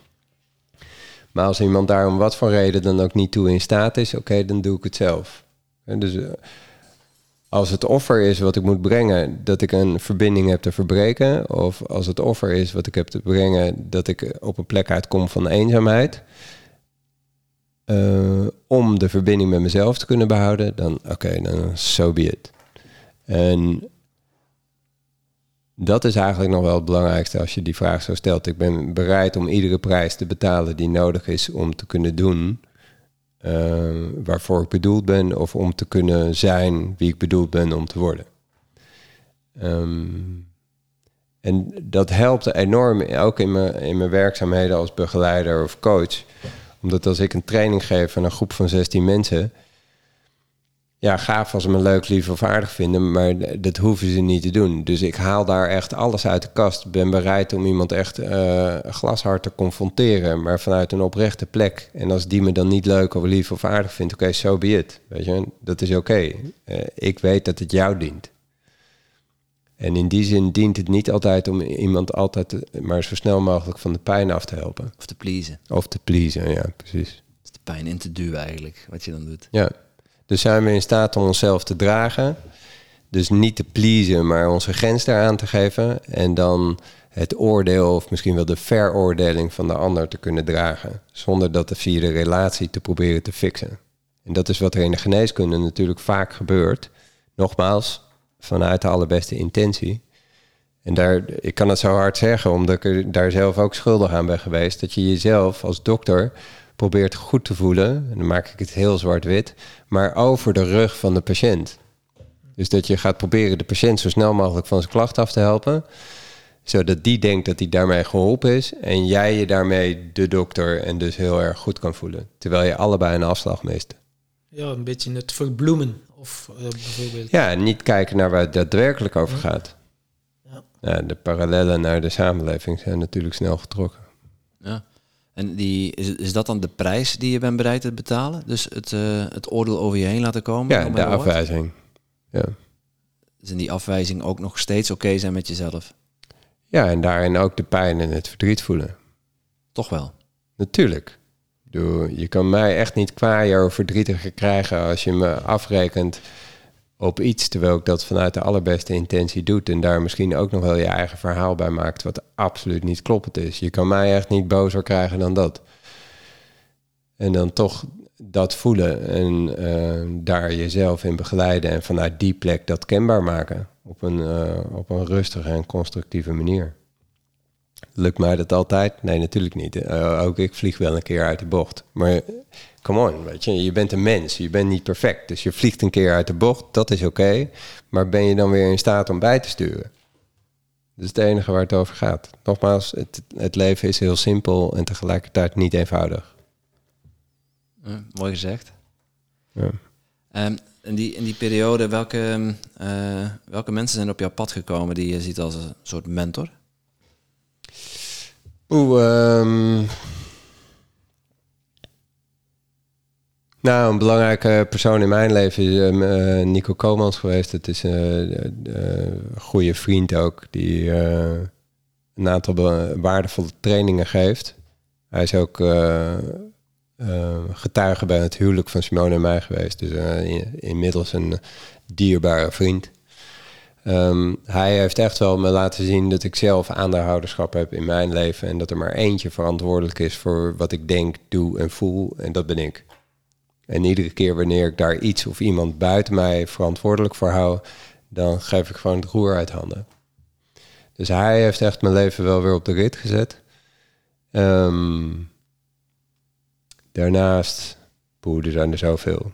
Uh, ze staan eigenlijk aan de achterzijde van, uh, van het boek van Klacht, van klacht naar Kant. In die zin is mijn moeder ook een coach geweest, mijn vader ook. Misschien op een andere manier dan dat we ons allebei gewenst hadden. Maar uh, juist doordat hij de persoon is die die is, um, heb, ik kunnen worden wie ik nu ben.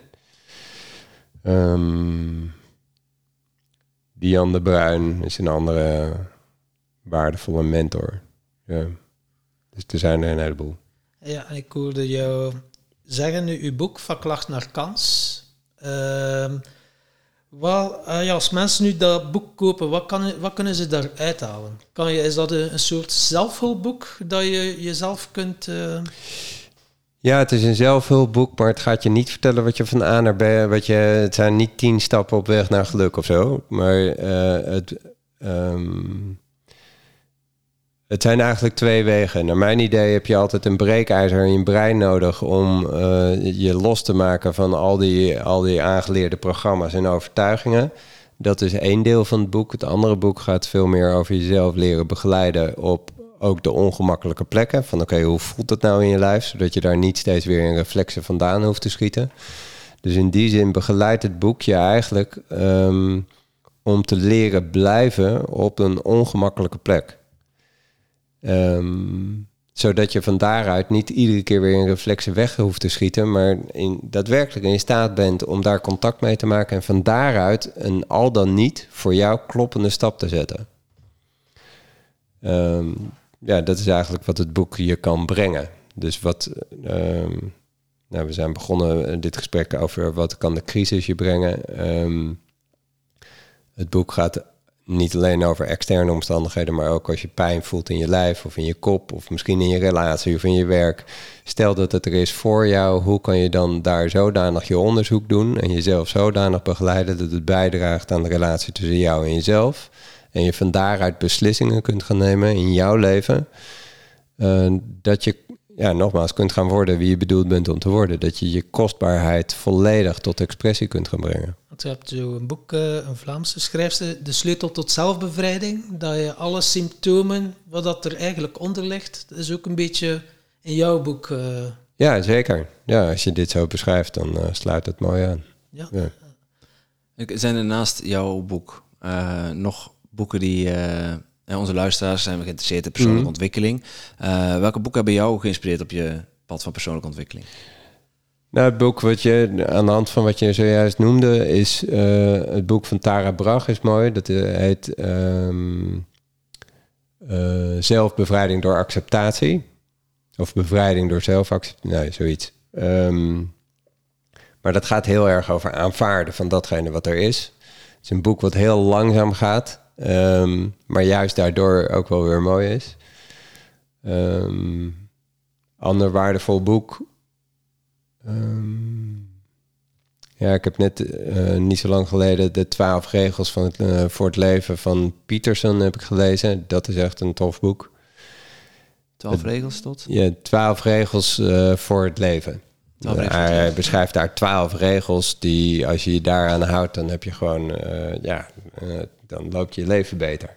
En dat varieert van goed voor jezelf zorgen tot eh, doen wat noodzakelijk is en niet wat in het moment toevallig goed uitkomt.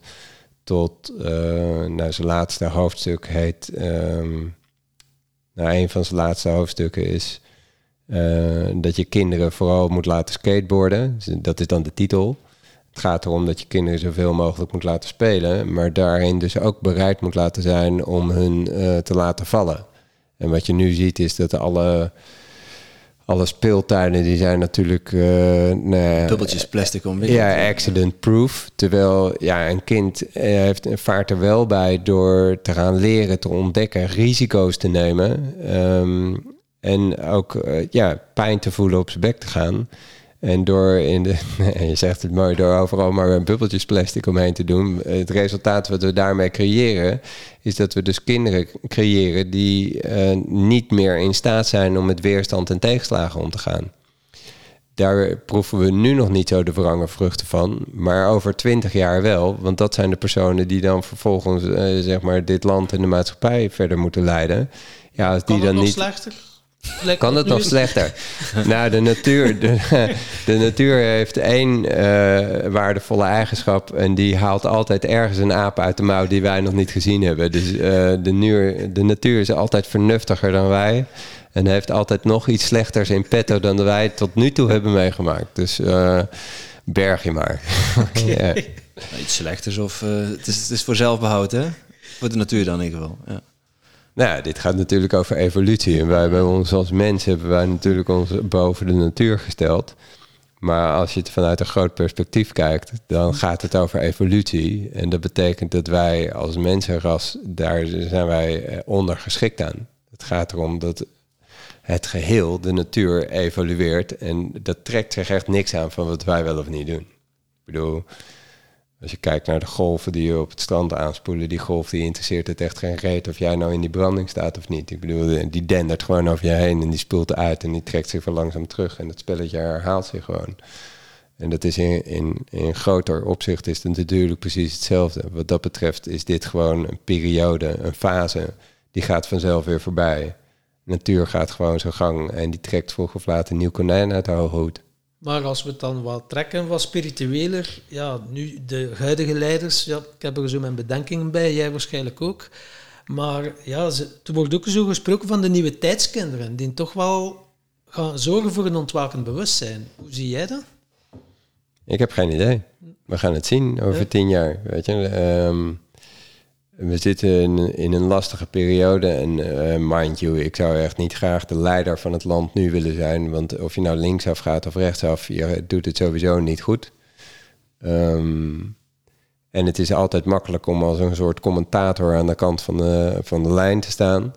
En vooral te roepen wat er allemaal niet goed is en hoe het allemaal beter zou moeten. Ehm, dat is makkelijk lullen op het moment dat je de verantwoordelijkheid niet hoeft te dragen. Ook hier geloof ik er heel erg in dat het waardevol is om te kijken van oké, wat kan jij er zelf uit leren? Hoe kan je groeien en ontwikkelen? Zodat je in jouw directe cirkel datgene kan gaan doen wat goed en kloppend is.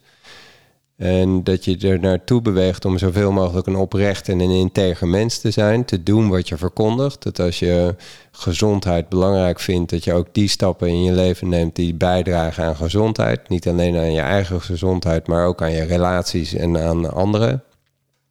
Dat je in staat bent om je eigen verantwoordelijkheid te pakken en bereid bent om anderen op hun bek te laten gaan. Maar er wel voor hun te zijn zonder zomaar uh, meteen het scherm omhoog te trekken.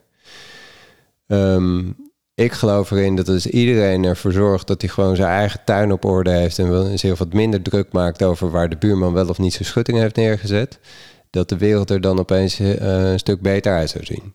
Het is wel grappig, want nu de mensen die echt wel kiezen voor hun gezondheid, echt wel werken aan hun immuunsysteem, ja, die worden gewoon een beetje beroofd van hun vrijheid. Ja, het is maar net, uh, pas op. Um, en, en, natuurlijk zit er een kern van waarheid in wat je zegt. Maar um, als je dat ziet als een echt een beperking van je vrijheid, dan betekent het dat je jouw gevoel van vrijheid hebt, afhankelijk hebt gemaakt van externe omstandigheden. Um, andersom is het precies hetzelfde. Dus op het moment dat je je wel laat prikken, dan denk je dat je uh, vrij bent, omdat je voldoet aan alle normen en je overal aan de kan deelnemen. Maar in essentie um, word je nog meer beroofd van je vrijheid, want iemand anders gaat voor jou bepalen wat wel of niet kloppend voor je is. Um, de kunst is om de vrijheid zelf te voelen en de omstandigheden te aanvaarden zoals ze zijn. Dat gaat niet over goed of fout. Het gaat niet over rechtvaardig of onrechtvaardig. Het gaat erom dat het, dat het is zoals het is. En wat draagt dan het meest bij aan de relatie tussen jou en jezelf? Nou, en als we dan kijken naar bijvoorbeeld de maatschappij, dan, dan kan je je afvragen of het bijdraagt om te zeggen van oké, maar jullie zijn fout en wij zijn goed. In essentie doe je dan allebei precies hetzelfde, alleen aan de andere kant van het spectrum. Creëer je opnieuw polariteit. En um, proberen we de liefde dus toe te dekken, of verschuift het eigenlijk naar gelijk willen krijgen en overtuigen. Terwijl het juist zo waardevol is om meer, te kijken naar de uh, gemene deler. Nou, dan is het verhaal eigenlijk grond. Want de gemene deler is gewoon angst. Ze hebben allebei angst, alleen allebei vanuit een andere plek. Nou, als het dan over angst gaat, dan kan je verschuiven van oké, wat, is er, wat is er eigenlijk waardevol aan het inzicht van de ander? Wat is daar interessant aan? En dan creëer je waarschijnlijk ook wat meer ruimte en genegenheid aan de andere partij, dat die gaat kijken van oké, wat is er eigenlijk interessant aan jullie mening? En hoe kunnen we deze gemene deler misschien naar een andere plek toe brengen, waarbij er een derde mogelijkheid ontstaat, die misschien nog beter is dan alle twee onafhankelijk van elkaar. Dan spreekt u over dialoog, dan, ja, dat je dan toch de spreekruimte krijgt. Ja, uh, maar je kan iemand niet over de streep heen trekken. Maar op het moment dat we ons dan niet gezien voelen, dan is de, die beweging die hebben we allemaal in ons, dat we dan de neiging hebben om uit te halen naar de ander. Maar ben je dan in staat om de bodem onder jezelf te voelen en te realiseren van holy shit, ze zien me niet, ze begrijpen me niet, ze herkennen me niet.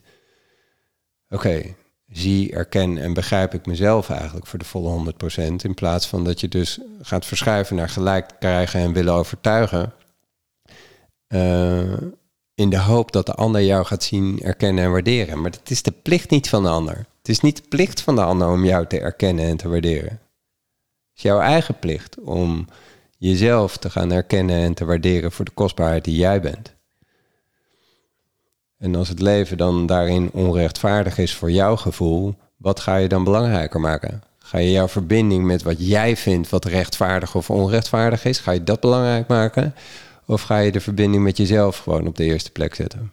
Dus zowel, ja, iedereen heeft hier een taak te volbrengen. Uh, ja, wat wil het leven van jou? Ik zag ook op je website dat je ook wel kennis hebt van human design. We hebben uh, Guido Werning in onze oh, podcast gehad, oh, die een boek uh, heeft geschreven. Yeah. Ja, dat was wel mind-blowing. Ja. dat is wel, uh, Was je bekend met human design of niet? Ja, we zijn er nog wel aan van bijkomen van dat gesprek. ja, ja, ja. Nee, het is gaaf. Eh, ook dat is... Ik probeer het ook altijd wel weer terug te brengen. Down to earth. Ook, ook dat is een concept. Maar dat is wel een concept wat werkt. Dat concept draagt echt bij aan de relatie tussen jou en jezelf. En mm, brengt heel duidelijk, letterlijk in kaart. We denken toch vaak in plaatjes.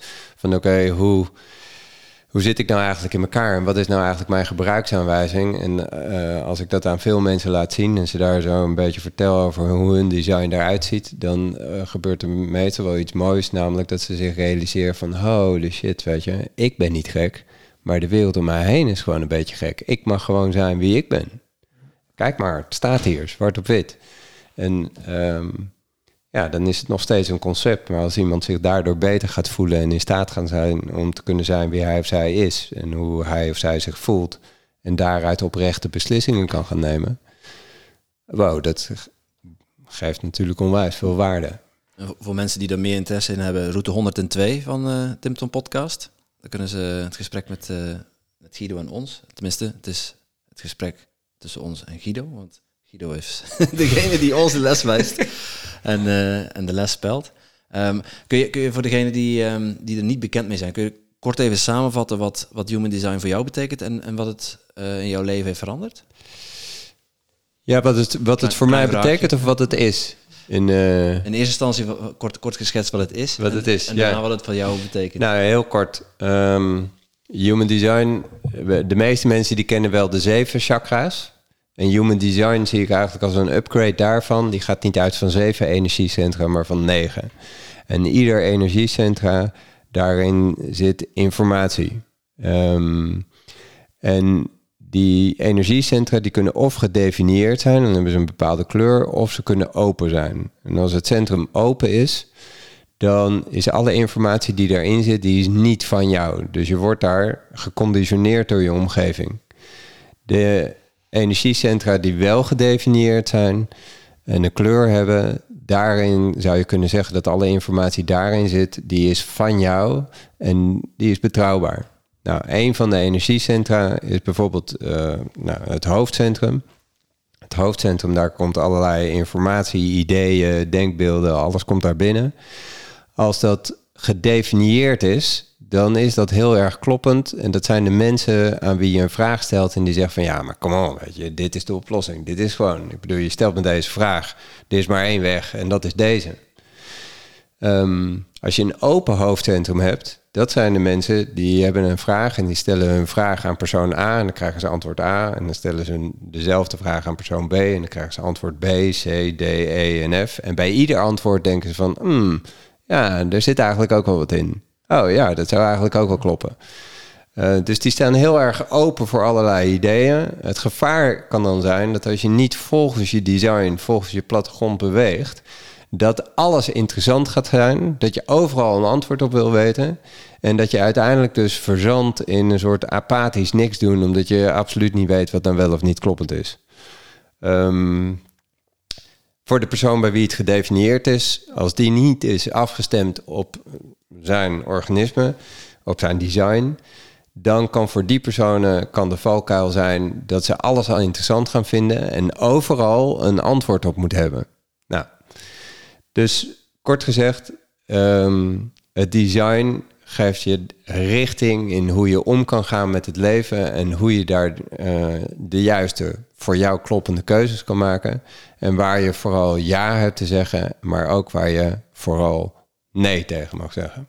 Nou, wat heeft het mij gebracht? Wat het mij heeft gebracht is um, dat, ik me, nou, dat ik me op heel veel vlakken herkende en dat ik, me dat ik mezelf toestemming kon geven om te mogen zijn wie ik ben. Dus uh, uh, gewoon een voorbeeld. Uh, een van de energiecentra is, noemen we het G-centrum. Het G-centrum is het centrum van liefde, zelfliefde, maar ook het centrum van richting. Bij mij is dat gedefinieerd. Dat betekent dat ik in essentie een hele duidelijke richting heb. Niet alleen gewoon in doel, maar ook in de liefde. Liefde naar anderen, maar ook liefde naar mezelf toe.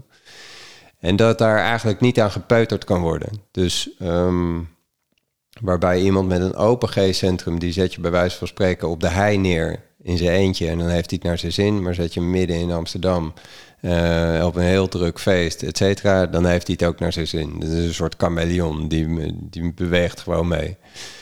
Um, ik neem mezelf altijd mee naar iedere plek. Dat betekent dat, uh, nou, ik vind het fijn om rust om me heen te hebben. Dat betekent dat als je mij op een heel druk feest zet, waarbij ik daar aankom en, ehm, en ik heb het niet naar mijn zin, of ik voel dat, dan kan ik natuurlijk kan ik die avond rekken, maar ik zal het nooit echt naar mijn zin krijgen. Ehm, en het heeft mij dus mezelf de toestemming te gegeven om als ik op zo'n plek kom, om tegen mensen te zeggen van jongens, hele fijne avond jullie allemaal, maar eh, ik ga er vandoor, want het voelt gewoon niet goed. Of zoals van de zomer, waar we, was ik met Simone, waar we door eh, aan het rijden door Italië. En we kwamen aan het eind van de dag op een camping. En het leek heel goed, maar we stonden echt op een verschrikkelijke shitplek. En um, nou, een hoop lawaai om ons heen. Ik zeg van, nou, dit is niet oké. En uh, voorheen was ik blijven staan. Dacht van, nou ja, weet je, één nachtje. En um, nu zijn we gewoon weer weggereden. Zijn we naar een andere camping gereden. En dat honderd keer beter. Dus uh, door te weten hoe je in elkaar zit en hoe je je keuzes kan maken, kan je daadwerkelijk invloed uitoefenen op je leven, op je kwaliteit van leven en daar kloppende beslissingen in nemen. Nou, dat is even heel kort wat. Uh... Mooi. En we kunnen, hier kan je inderdaad nog uren over praten. Ik weet niet hoe lang die podcast geduurd heeft, maar. Uh, ruim twee uur. Ja, ja precies.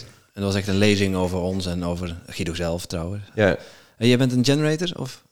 Ja, ik ben een generator, ja. Een generator is. Uh, de wereld is gemaakt voor generators. 70% van de mensen is een generator. Dat zijn de mensen met een ongebreidelde energie. De mensen die ja, alles in actie zetten, in gang zetten. Het zijn ook de mensen die heel erg genieten van het proces. Die meestal niks afmaken. Niks afmaken in de zin omdat het eindresultaat niet belangrijk is. Maar uh, gewoon de ervaring en het proces op zich, het doen op zich, dat, dat geeft voldoening. Um, de valkuil voor een generator is dat als die, er zit altijd, er zit wel een aanknop op, maar er zit geen uitknop op. Dus als je je energie geeft aan iets wat eigenlijk niet kloppend is, dan trekt het je leeg. Het zijn de mensen die prone zijn om burn-out te raken. En ben je de gewone generator of de manifesting generator? Nee, ik ben een echt een pure generator, oh. geen manifesting generator.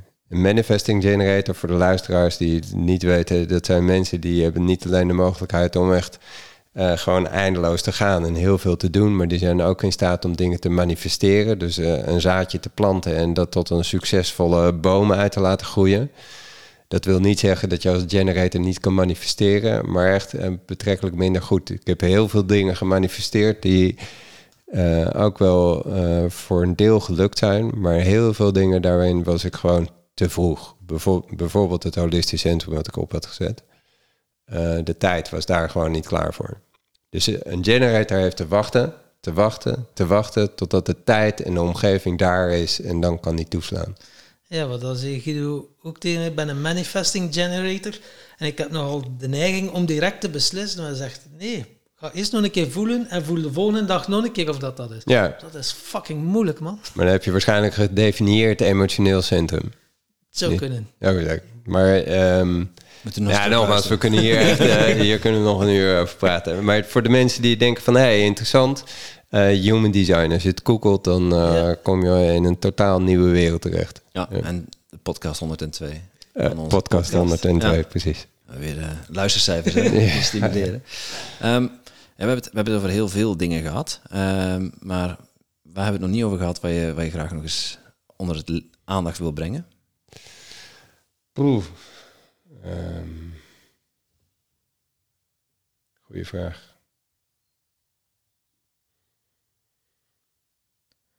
Er komt nu even zo 1, 2, 3 niks op. Wat we nog niet echt aangeraakt hebben, is misschien dat je voor iedere keuze die je doet in je leven, dat je sowieso een prijs betaalt. En um, het sluit een beetje aan op de eerdere vraag die jij mij stelde: van oké, okay, hoe doe jij dat dan? Op echt belangrijke keuzes in mijn leven ga ik niet kijken wat de beste keuze is of wat het beste compromis is. Maar als, er echt, uh, als het grote consequenties heeft, dan draai ik het 180 graden om en dan ga ik kijken, oké, welke prijs wil ik betalen? En dan wordt het vaak opeens heel helder. Het wordt niet makkelijker, maar het wordt wel helder welk pad ik heb te gaan. Omdat ik dan denk van ja, maar weet je, die prijs wil ik gewoon niet meer betalen. Dan dus die andere prijs hele moeilijke vraag ook. Van welke prijzen wil ik hiervoor betalen? There, Wat is always a price to be paid. Ja. Um, maar op, op wat voor vlakken ziet dat dan? Want eh, je had het net van de prijs die betaald wordt, eh, bijvoorbeeld eh, voor je ego. Hè? Dus als mensen een bepaalde mening over je hebben of een oordeel over je hebben, ehm, wat voor prijzen zit je nog aan te denken? Als je dat zegt? Nou, wil ik de prijs, eh, wil ik in verbinding blijven met deze persoon, zodat ik lief, leuk en aardig gevonden word. Dat ook wel een stukje ego kan zijn. Of besluit ik om de verbinding met mezelf op de eerste plek te zetten en deze relatie met deze persoon te beëindigen. Ehm, blijf ik op deze plek in mijn werk zitten omdat het me een gevoel van veiligheid geeft, eh, iedere maand een vast inkomen en ik daardoor een soort van financiële zekerheid heb. Maar is de prijs die ik betaal dat ik eigenlijk iedere dag met lood in mijn schoenen naar mijn werk toe ga en aan het eind van de dag uitgeput uh, thuis kom en het weekend nodig heb om me weer op te laden zodat ik maandag weer gas kan geven? Of ga ik meer doen wat me daadwerkelijk energie geeft en wat me voedt? Maar is de prijs die ik betaal dat ik heb te dealen met onzekerheid en uh, misschien wel de meningen of de oordelen van anderen? Welke prijs wil ik betalen? Um, deze vraag kan echt super waardevol zijn op het moment dat je op een plek van de keuze staat. En dan komen we weer terecht bij angst. Hè. Welke prijs wil ik betalen? En dan gaan alle toeters en bellen af. Ja. En dan is het zo van, wow, ga ik springen of ga ik niet springen? En dat is voor heel veel mensen een lastige. Maar het is pas ja. dat je springt, dat je weet dat je vleugels hebt of dat je wordt gedragen. Ja, of, of neerlazert. ja, dus ben je bereid om geblesseerd te raken als dat de prijs is die je moet betalen om te kunnen gaan, om heel dicht langs jouw eigen lijntje te blijven lopen. Dus um, ja, ben je, bereid om, ben je bereid om een offer te brengen? Ben je bereid om failliet te gaan als dat de prijs is die je moet betalen om te kunnen, te kunnen gaan doen waarvoor je hier bedoeld bent? Okay. Dat, zijn grote, dat zijn grote vragen. Maar op het moment dat, je, dat er iets in jou zegt van nee, no way, ben niet bereid om dat te doen, dan is dat precies hetgene wat je houdt op de plek waar je staat en wat je eigenlijk gevangen houdt. Je denkt dat je vrij bent, doordat je een gave baan hebt en een inkomen, et cetera. Maar als je niet bereid bent om dat los te laten om te kunnen gaan doen waarvoor je hier bedoeld bent, dan houdt datzelfde bedrijf en diezelfde bankrekening, die houdt je op de plek waar je staat. En dat is echt kut. Ja, dat sluit heel mooi aan bij de vraag die wij uh, aan, uh, aan onze klanten stellen. Uh, ons bedrijf heet Toedeloe. zegt Toedeloe tegen bullshit gedachten die je tegenhouden om te groeien. Dan ben ik wel benieuwd, Julian. Ja. Welke bullshit gedachte houdt jou tegen om te groeien? Oh, ja. Dat is een mooie vraag. Um, nou, iets, iets in mij kan nog wel eens denken van oké, weet je, uh, is dat aan mij gegeven? Ben ik de persoon die dat, zou ik dat nou echt kunnen realiseren? Nou, ik heb het nou toch ook goed. Ik bedoel, uh, dat hoeft toch niet zo nodig. Dus iets in mij kan mezelf kleiner houden dan, dan dat er misschien wel in zit. Dus, um, en om dat dan niet te doen. Natuurlijk zit daar angst onder. Van de holy shit, zo, zo meteen ga ik het doen. Uh, gaan we misschien een uh, theatervoorstelling doen voor ik weet niet hoeveel mensen. En dan, uh, ja, dan komt er misschien nu niemand opdagen. um, dus daar zit altijd angst onder. Ja, dus durf je te dromen en durf je, nogmaals, durf je te dromen, zo groot te dromen, dat je daarin bereid bent om gekwetst te worden. Als je dan, en heel veel mensen die bewegen dus naar de plek van, oké, hoe kan ik nou zo krachtig mogelijk zijn en zoveel vertrouwen krijgen dat ik mijn droom kan gaan realiseren? Ja, dat is super waardevol. Alleen je moet er altijd in actie komen. Op het moment dat je zegt van, weet je wat, ik laat mijn droom zo groot mogelijk zijn en ik ben bereid om daarin gekwetst te worden, als je bereid bent om daarin gekwetst te worden, dan, dan, dan kan je daarna iedere stap in je leven zetten. Dan hoef je niet voor iedere stap opnieuw te gaan kijken van oké, hoe kan ik daarin kracht en energie gaan vinden? Nee, welke stap je ook gaat zetten, het risico is dat je gekwetst bent en dat je op je bek gaat. Als je bereid bent om dat te betalen, dan kan je iedere stap in je leven zetten die je wilt. Dat maakt dat ik, ik heb echt groot ontzag voor de duistere kant van het leven, voor de schaduwzuilen. Als je jezelf daar kan begeleiden, ja, dan is het leven gewoon een aaneenschakeling van ervaringen. Maakt het niet meer uit waar je stap zet. En bijvoorbeeld, wat ik af en toe mee worstel, ja, wanneer is het goed genoeg? Als ik iets doe, iets goed, en dan is dat voor mij vanzelfsprekend. Maar zo dat gevoel ervaren, zo van, wauw, nu is het een keer goed genoeg. ja, eh, help me. dat is zoiets. Ik vind dat heel moeilijk. Ik kan, als ik iemand help, oh, kan ik er zoveel voldoening uithalen. Mhm. Dat, daar haal ik echt... Dan heb ik zo'n gevoel, wauw, ik ben hier van waarde geweest. Maar zet mij alleen en laat mij gewoon buiten kijken naar de natuur. Ik kan dat gevoel niet opwekken in mijzelf. Nog niet opwekken. Het is eh, zo'n stukje zelfliefde. Heb jij er ook ooit last van gehad? Of is dat bij jou... Nou, even kijken of ik je vraag goed begrijp. Zeg je van, eh, oké, als je van waarde toe kan voegen aan het leven van een ander, dan voel je je daar goed bij. Maar als je alleen in de natuur zit of met jezelf, dan, dan kan je dat gevoel van waarde, zeg ja, maar, niet dan zo kan goed ik voelen. niet tot aan dat gevoel... Nee. Ehm, ja, dan is, de vraag, dan is de waardevolle vraag van, oké, wat is er dan wel als je op dat moment daar in je eentje zit?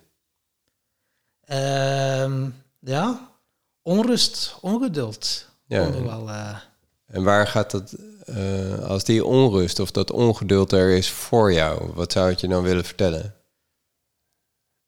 eh, ja, dat is... wat zou mij dat willen vertellen? Hm, Dan ga ik... nu voel ik in mijn systeem... Oh, zou ik afleiding willen hebben? Maar dat proces ben ik door, dus... Eh, of soms door. eh, Nou, stel, dat het, stel dat het verlangen naar afleiding er in essentie is voor jou. Dus als die gedachte er ook bedoeld is om jou te helpen, wat merk je dan? dat ik er eh, gewoon mag zijn. Oké. Als jij er gewoon mag zijn, als je dat zegt, wat merk je dan? Wat merk ik dan als ik er gewoon mag zijn? Dat het wel goed genoeg is, maar nu gaat er zowel weer een stemmetje van ben hier iets aan het invullen, maar niet hetgeen dat ik daadwerkelijk voelde. Oké. Wat merk je als je dat zegt? Dat ik precies eh, niet naar dat diepe gevoel wil, eh, niet wil toelaten. Dat er zo Mhm. nog een, eh, een deurtje is. Oké. Stel dat ook die deur en die weerstand er is voor jou. Ja? Ik ga ervan uit dat alles in jou heeft het beste met jou voor. Dus als dat deurtje of die weerstand er is voor jou, wat is dan de beste plek waar het vandaan komt? En dus er zit weerstand om dat daadwerkelijk te voelen. Stel dat je jezelf zou gaan toestaan om dat te mogen voelen, kom je dan eerder of later met het ongemak in contact? Als je jezelf zou gaan toestaan om dat te mogen voelen, dus dat, dat weet je, de, de weerstand is niet nodig. Kom je dan eerder met het ongemak of later daarmee in contact? Ik denk dat dat ongemak die deur is die geblokkeerd zit. Ja, het gebeurt wel. Wat, dat, wat dat ik nu wel voel, oké, het mag er zijn als, als die deur open gaat. Daar zit. Langzaam, langzaam. Dus hoe is het eh, dat de deur gesloten is? frustrerend. Ja, stel dat deze frustratie er is voor jou. Wat merk je dan? Dat het bedoeld is om je te helpen. Om mij voor iets te beschermen. Oké. Dus waar beschermt het je voor?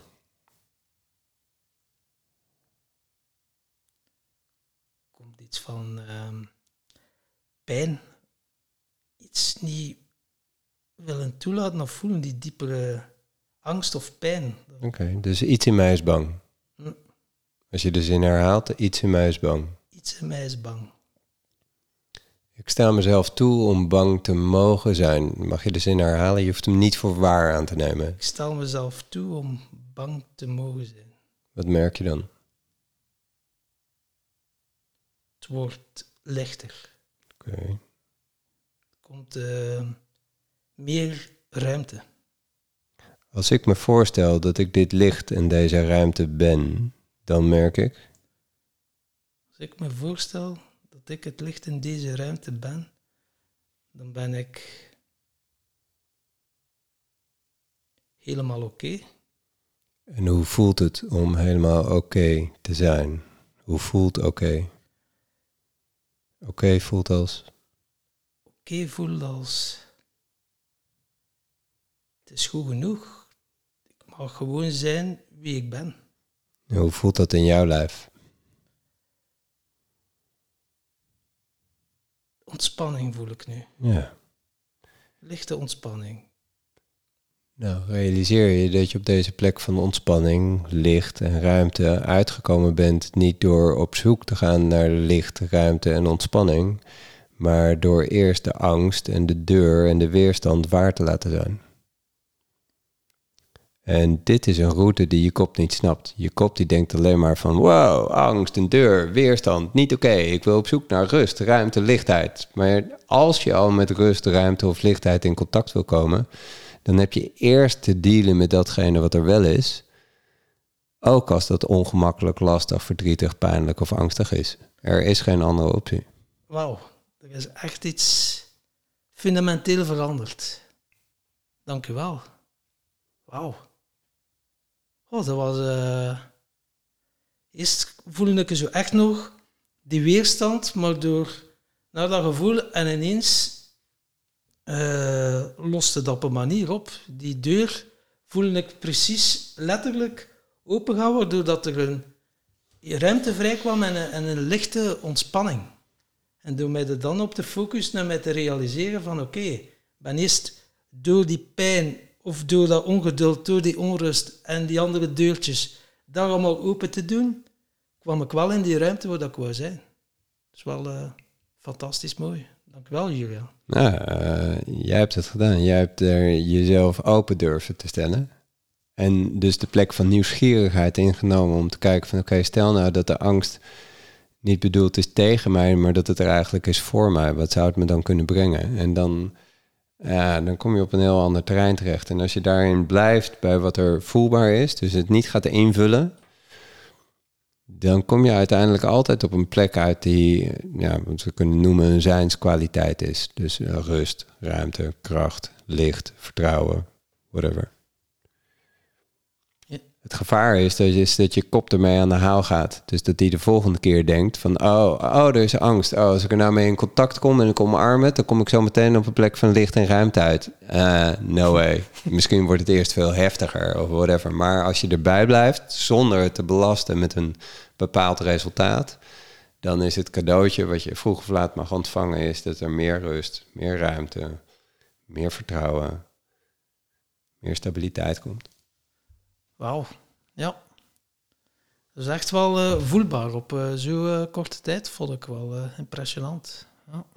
Nou, heb je meteen een antwoord op de eerdere vraag van, kan dat in vijf minuten? ja, dat kan in vijf minuten. Ja. En de dualiteit zit hem erin. Dus als, als ik het niet in een bepaald tijdsbestek wil en ik, en ik we hebben tijd, dan kan het echt binnen, als het, als het losgemaakt wordt van de vorm, losgemaakt wordt van enige dwang, dan kan het echt zomaar ontstaan. En vaak zitten we dus zelf in de weg, omdat we, we willen te snel. Mhm. Maar langzaam, langzaam. De snelste weg van A naar B gaat via een omweg. Mooi, eh, mooi gezegd ook. Ja, is wel... eh, Tom, Tom moet even bijkomen nu. ja, ben Ja, die ligt nu op de grond op een kussentje, voor degenen die het niet kunnen zien. nee, nee. Hij ligt naast de hond in de feutushouding. Ja. Het is wel aandoenlijk. Je had het net, eh, net hadden we het over die, over die bullshit gedachten waar je toedeloe tegen wou zeggen. Eh, ik vond het een hele mooie. Maar je maakte daar ook wel een openingetje naar, eh, naar een vervolgvraag. Namelijk die droom, die grote droom. Welke droom heb jij nog en waarom is die er nog niet? Nou, eh, de missie of eh, de grote droom is dat, we, eh, dat ik persoonlijk zoveel mogelijk zielen zeg maar, wil raken, zodat ze in staat zijn om zichzelf te bevrijden van al die rare gedachten en overtuigingen. Maar dat ze kunnen bewegen naar een oprechte plek. Dus dat ze oprechte keuzes kunnen maken, niet alleen voor zichzelf, maar ook naar hun omgeving, dier, mens, natuur, milieu omdat ik erin geloof, als ieder daarin beweegt naar een oprechte plek, dan wordt de wereld daar beter van. Maar dan heb je wel eerst goed voor jezelf te zorgen.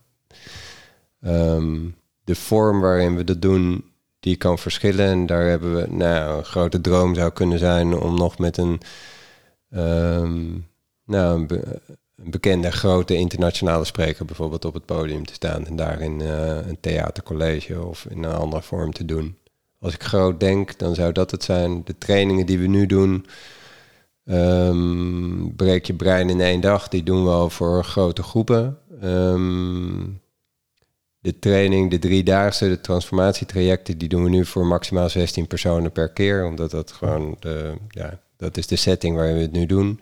Iets in mij is nieuwsgierig of dat ook kan uh, voor 100 of voor 150 mensen. Dus um, nou, dat wordt de next step. Welke vanuit spelen. welke sprekers zitten er, zitten in je hoofd? Nou, Gabor Maté bijvoorbeeld vind ik een waardevolle uh, spreker. Uh, inspirerend. Zijn gedachtegoed, die, nou, die omarm ik. We verschillen niet te veel van elkaar, denk ik. Um, Heeft hij uh, zoiets gemaakt over laatst een documentaire over trauma? Ja, ja, The Art of Trauma. Ja. En uh, dat is uh, eigenlijk één op één wel het verhaal wat ik ook verkondig, maar dan vanuit een ander perspectief. En nou, hij is echt wel in die zin ook wel een groot voorbeeld daarin. Dus dat lijkt me gaaf. Um, ja, een droom maar groot genoeg. Geen idee wat er gaat komen. Laat maar komen, zeg. Ja. En ik hoorde je ook iets zeggen, uh, zelfzorg, heel belangrijk. Wat doe jij om je in topconditie te houden? Ha, je hebt, uh, ja. Uh, heb je een ochtendritueel, je hebt een Zeker. ochtend dat je mee kunt gaan wandelen waarschijnlijk. Dat is, uh, ja, ja, hebben we van Richard gehoord. Deze, deze is al vrij oud en dat levert heel veel frustratie op als ik daar maar ga Kun je net bijhouden. ja, ja, ja. um, Nee, een ochtendritueel zeker. Uh, ik, be, uh, ik sta op, ik beweeg, uh, ik mediteer, ik lees, schrijf en dan begint mijn dag. De Miracle Morning, een beetje. Ja dat is, ehm, het, het was al een beetje op die manier, maar via dat boekje ben ik het wel nog meer gaan structureren. Dus, um, en het, het is ook geen keurslijf, um, maar bewegen sowieso, mediteren ook sowieso. En als de tijd het dan om wat voor reden dan ook niet toelaat om dan te lezen en te schrijven, dan lees en schrijf ik op een ander moment op de dag. Maar of het nou één regel is of een paar pagina's of een hoofdstuk, maar ik lees een stukje. Uh, en het schrijven idem dito. Dus het kan een, heel, het kan een hele blog zijn, het kunnen pagina's zijn, het kunnen ook twee regels zijn. Um, nou, dat is eigenlijk het belangrijkste. Voor de rest is uh, een belangrijke mantra is dat uh, als iets op werken begint te lijken, dan moet ik ermee stoppen. Dus ik zorg dat het niet op werk begint te lijken. En zodra het dat wel wordt, dan stuur ik bij. Um, en dat ik uh, iedere dag niet vol sta. Ik doe maximaal, maximaal vier, maar het liefst drie gesprekken op een dag zodat ik daar met volle aandacht bij ben. En dat wissel ik af met bewegen, met paardrijden, met uh, nou ja, schrijven, andere dingen eventueel voor mijn werk of telefoontjes. Maar niet, uh, niet de dag volstouwen met vijf, zes, zeven, acht gesprekken. Dat, dat heb ik gedaan, maar dat, dat, dan begint het op werken te lijken. En dat komt de kwaliteit ook niet te goede. Dus drie, maximaal vier op een dag in ieder geval drie dagen in de week. Dus uh, het weekend en dan nog een dag door de week vrij. Als we een training hebben die drie dagen duurt, dan de dag daarvoor vrij. Twee dagen daarna ook vrij. wat ook nodig is om weer op te kunnen laden. Dus een driedaagse training is niet drie dagen training geven. Dat is gewoon vijf dagen hard werken. Ja. En um, ik meen niets te zeggen en ik ben het even kwijt. Ja. Dan pakken we gewoon de rode draad op van onze podcast. en onze rode draad is uh, geluk en succes. En uh, Juriaan, wij zijn eigenlijk wel benieuwd wat voor definitie jij geeft aan, uh, aan geluk. Om te beginnen. Ha. Geluk is, poeh, dat, dat is natuurlijk een enorme vergaarbak. Um, nou, wat nu opkomt is dat ik met Simone, we reden op een gegeven moment in Noorwegen uh, lang geleden. En um, toen hadden we daar een gesprek over. En toen zei ik van oké, geluk.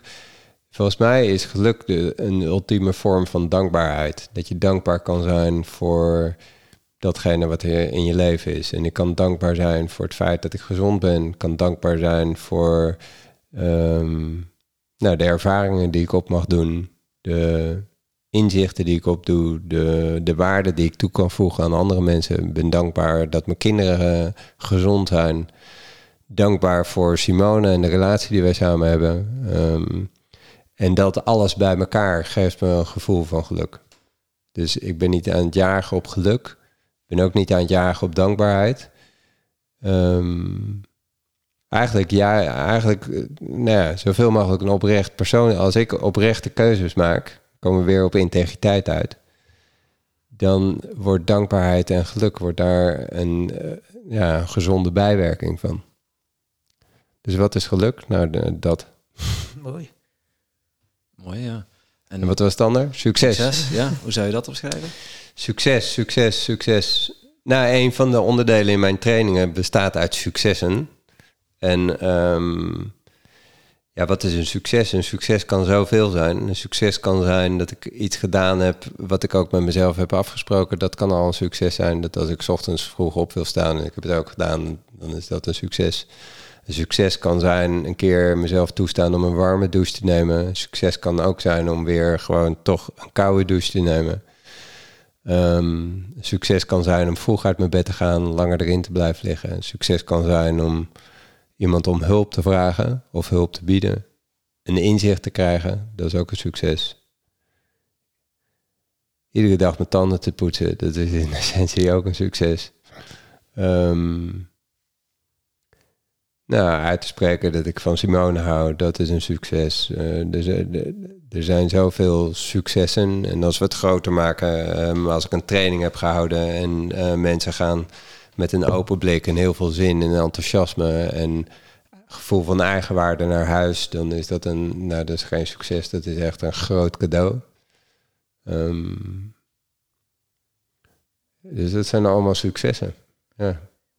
Ja, dat komt ook weer eh, vooral die dankbaarheid en het klein maken. Die Ja. kleine successen zal allemaal dankbaar voor zijn uiteindelijk. Ja. En, dat is, eh, en ook daar weer in niet door te jagen op succes, maar door weer steeds trouw te zijn aan die ene belangrijke persoon. In dit geval in mijn leven eh, geldt het voor de persoon die zit op de stoel waar ik nu zit. Maar voor jullie voor de persoon die zit op de stoel waar jij zit. Ehm, en, dat, en dat dus ook durven te zien. En dat kunnen we alleen maar zien, naar mijn idee, door stil te staan, niks te doen, te wachten, te reflecteren, te kijken. En dus niet continu te blijven jagen en met 120 km per uur continu door je leven heen te blijven sjouwen. Gewoon halt en even Ja, zitten. stop, op de halt, rotonde, op de rotonde ja. even zitten en eh Ja, precies dat. Ja. ze blijven hangen. Hè? Ja, ja, ja. ja, die is mooi, hè? Die Ja, werkt. dat- Die werkt absoluut. Die werkt tot op de dag van vandaag. Alles uit je handen laten vallen, tien stappen achteruit, ogen dicht en niks doen. Ja. Dat is mooi, hè. Ehm, als luisteraars meer over jou willen weten, Juliaan, en dingen die je doet, waar kunnen ze dan terecht? Eh drjulian.nl, Instagram, Facebook. Dat zijn de belangrijkste kanalen. Easy, simpel. Ja, Mooi. We zullen de, eh, de linkjes ook onderin in onze show notes zetten. Dan Top. eh, hoeven mensen nu niet, terwijl ze aan het rijden zijn, een auto tegen de vangrails te parkeren om het te nee, noteren. dan hebben ze wel een moment van rust en stilte, maar niet helemaal op de manier zoals je het graag zou willen misschien. En onze luisteraars houden ook enorm van cadeautjes. Ik weet niet, kan jij iets aan onze luisteraars geven of cadeau doen? Oh ja, wat had je in gedachten? Het kan een boek zijn, de online training die komt... Oh nee, de- tegen de tijd dat dit wordt uitgezonden is dat al waarschijnlijk een tijdje onderweg. Eh, nou, het boek kan altijd. Ja, Ja, een boek? Ja, zeker. dus, eh, zeg maar. Hoeveel luisteraars zouden we gelukkig maken? Nee, ik kan vijf boeken weggeven. Oh, super. Ja. En wat moeten ze daarvoor doen? Eh, we gaan er wel iets voor laten doen. Oh ja, dat is eigenlijk Simone er eh, taak. Wat doen we dan ook altijd weer? Ehm,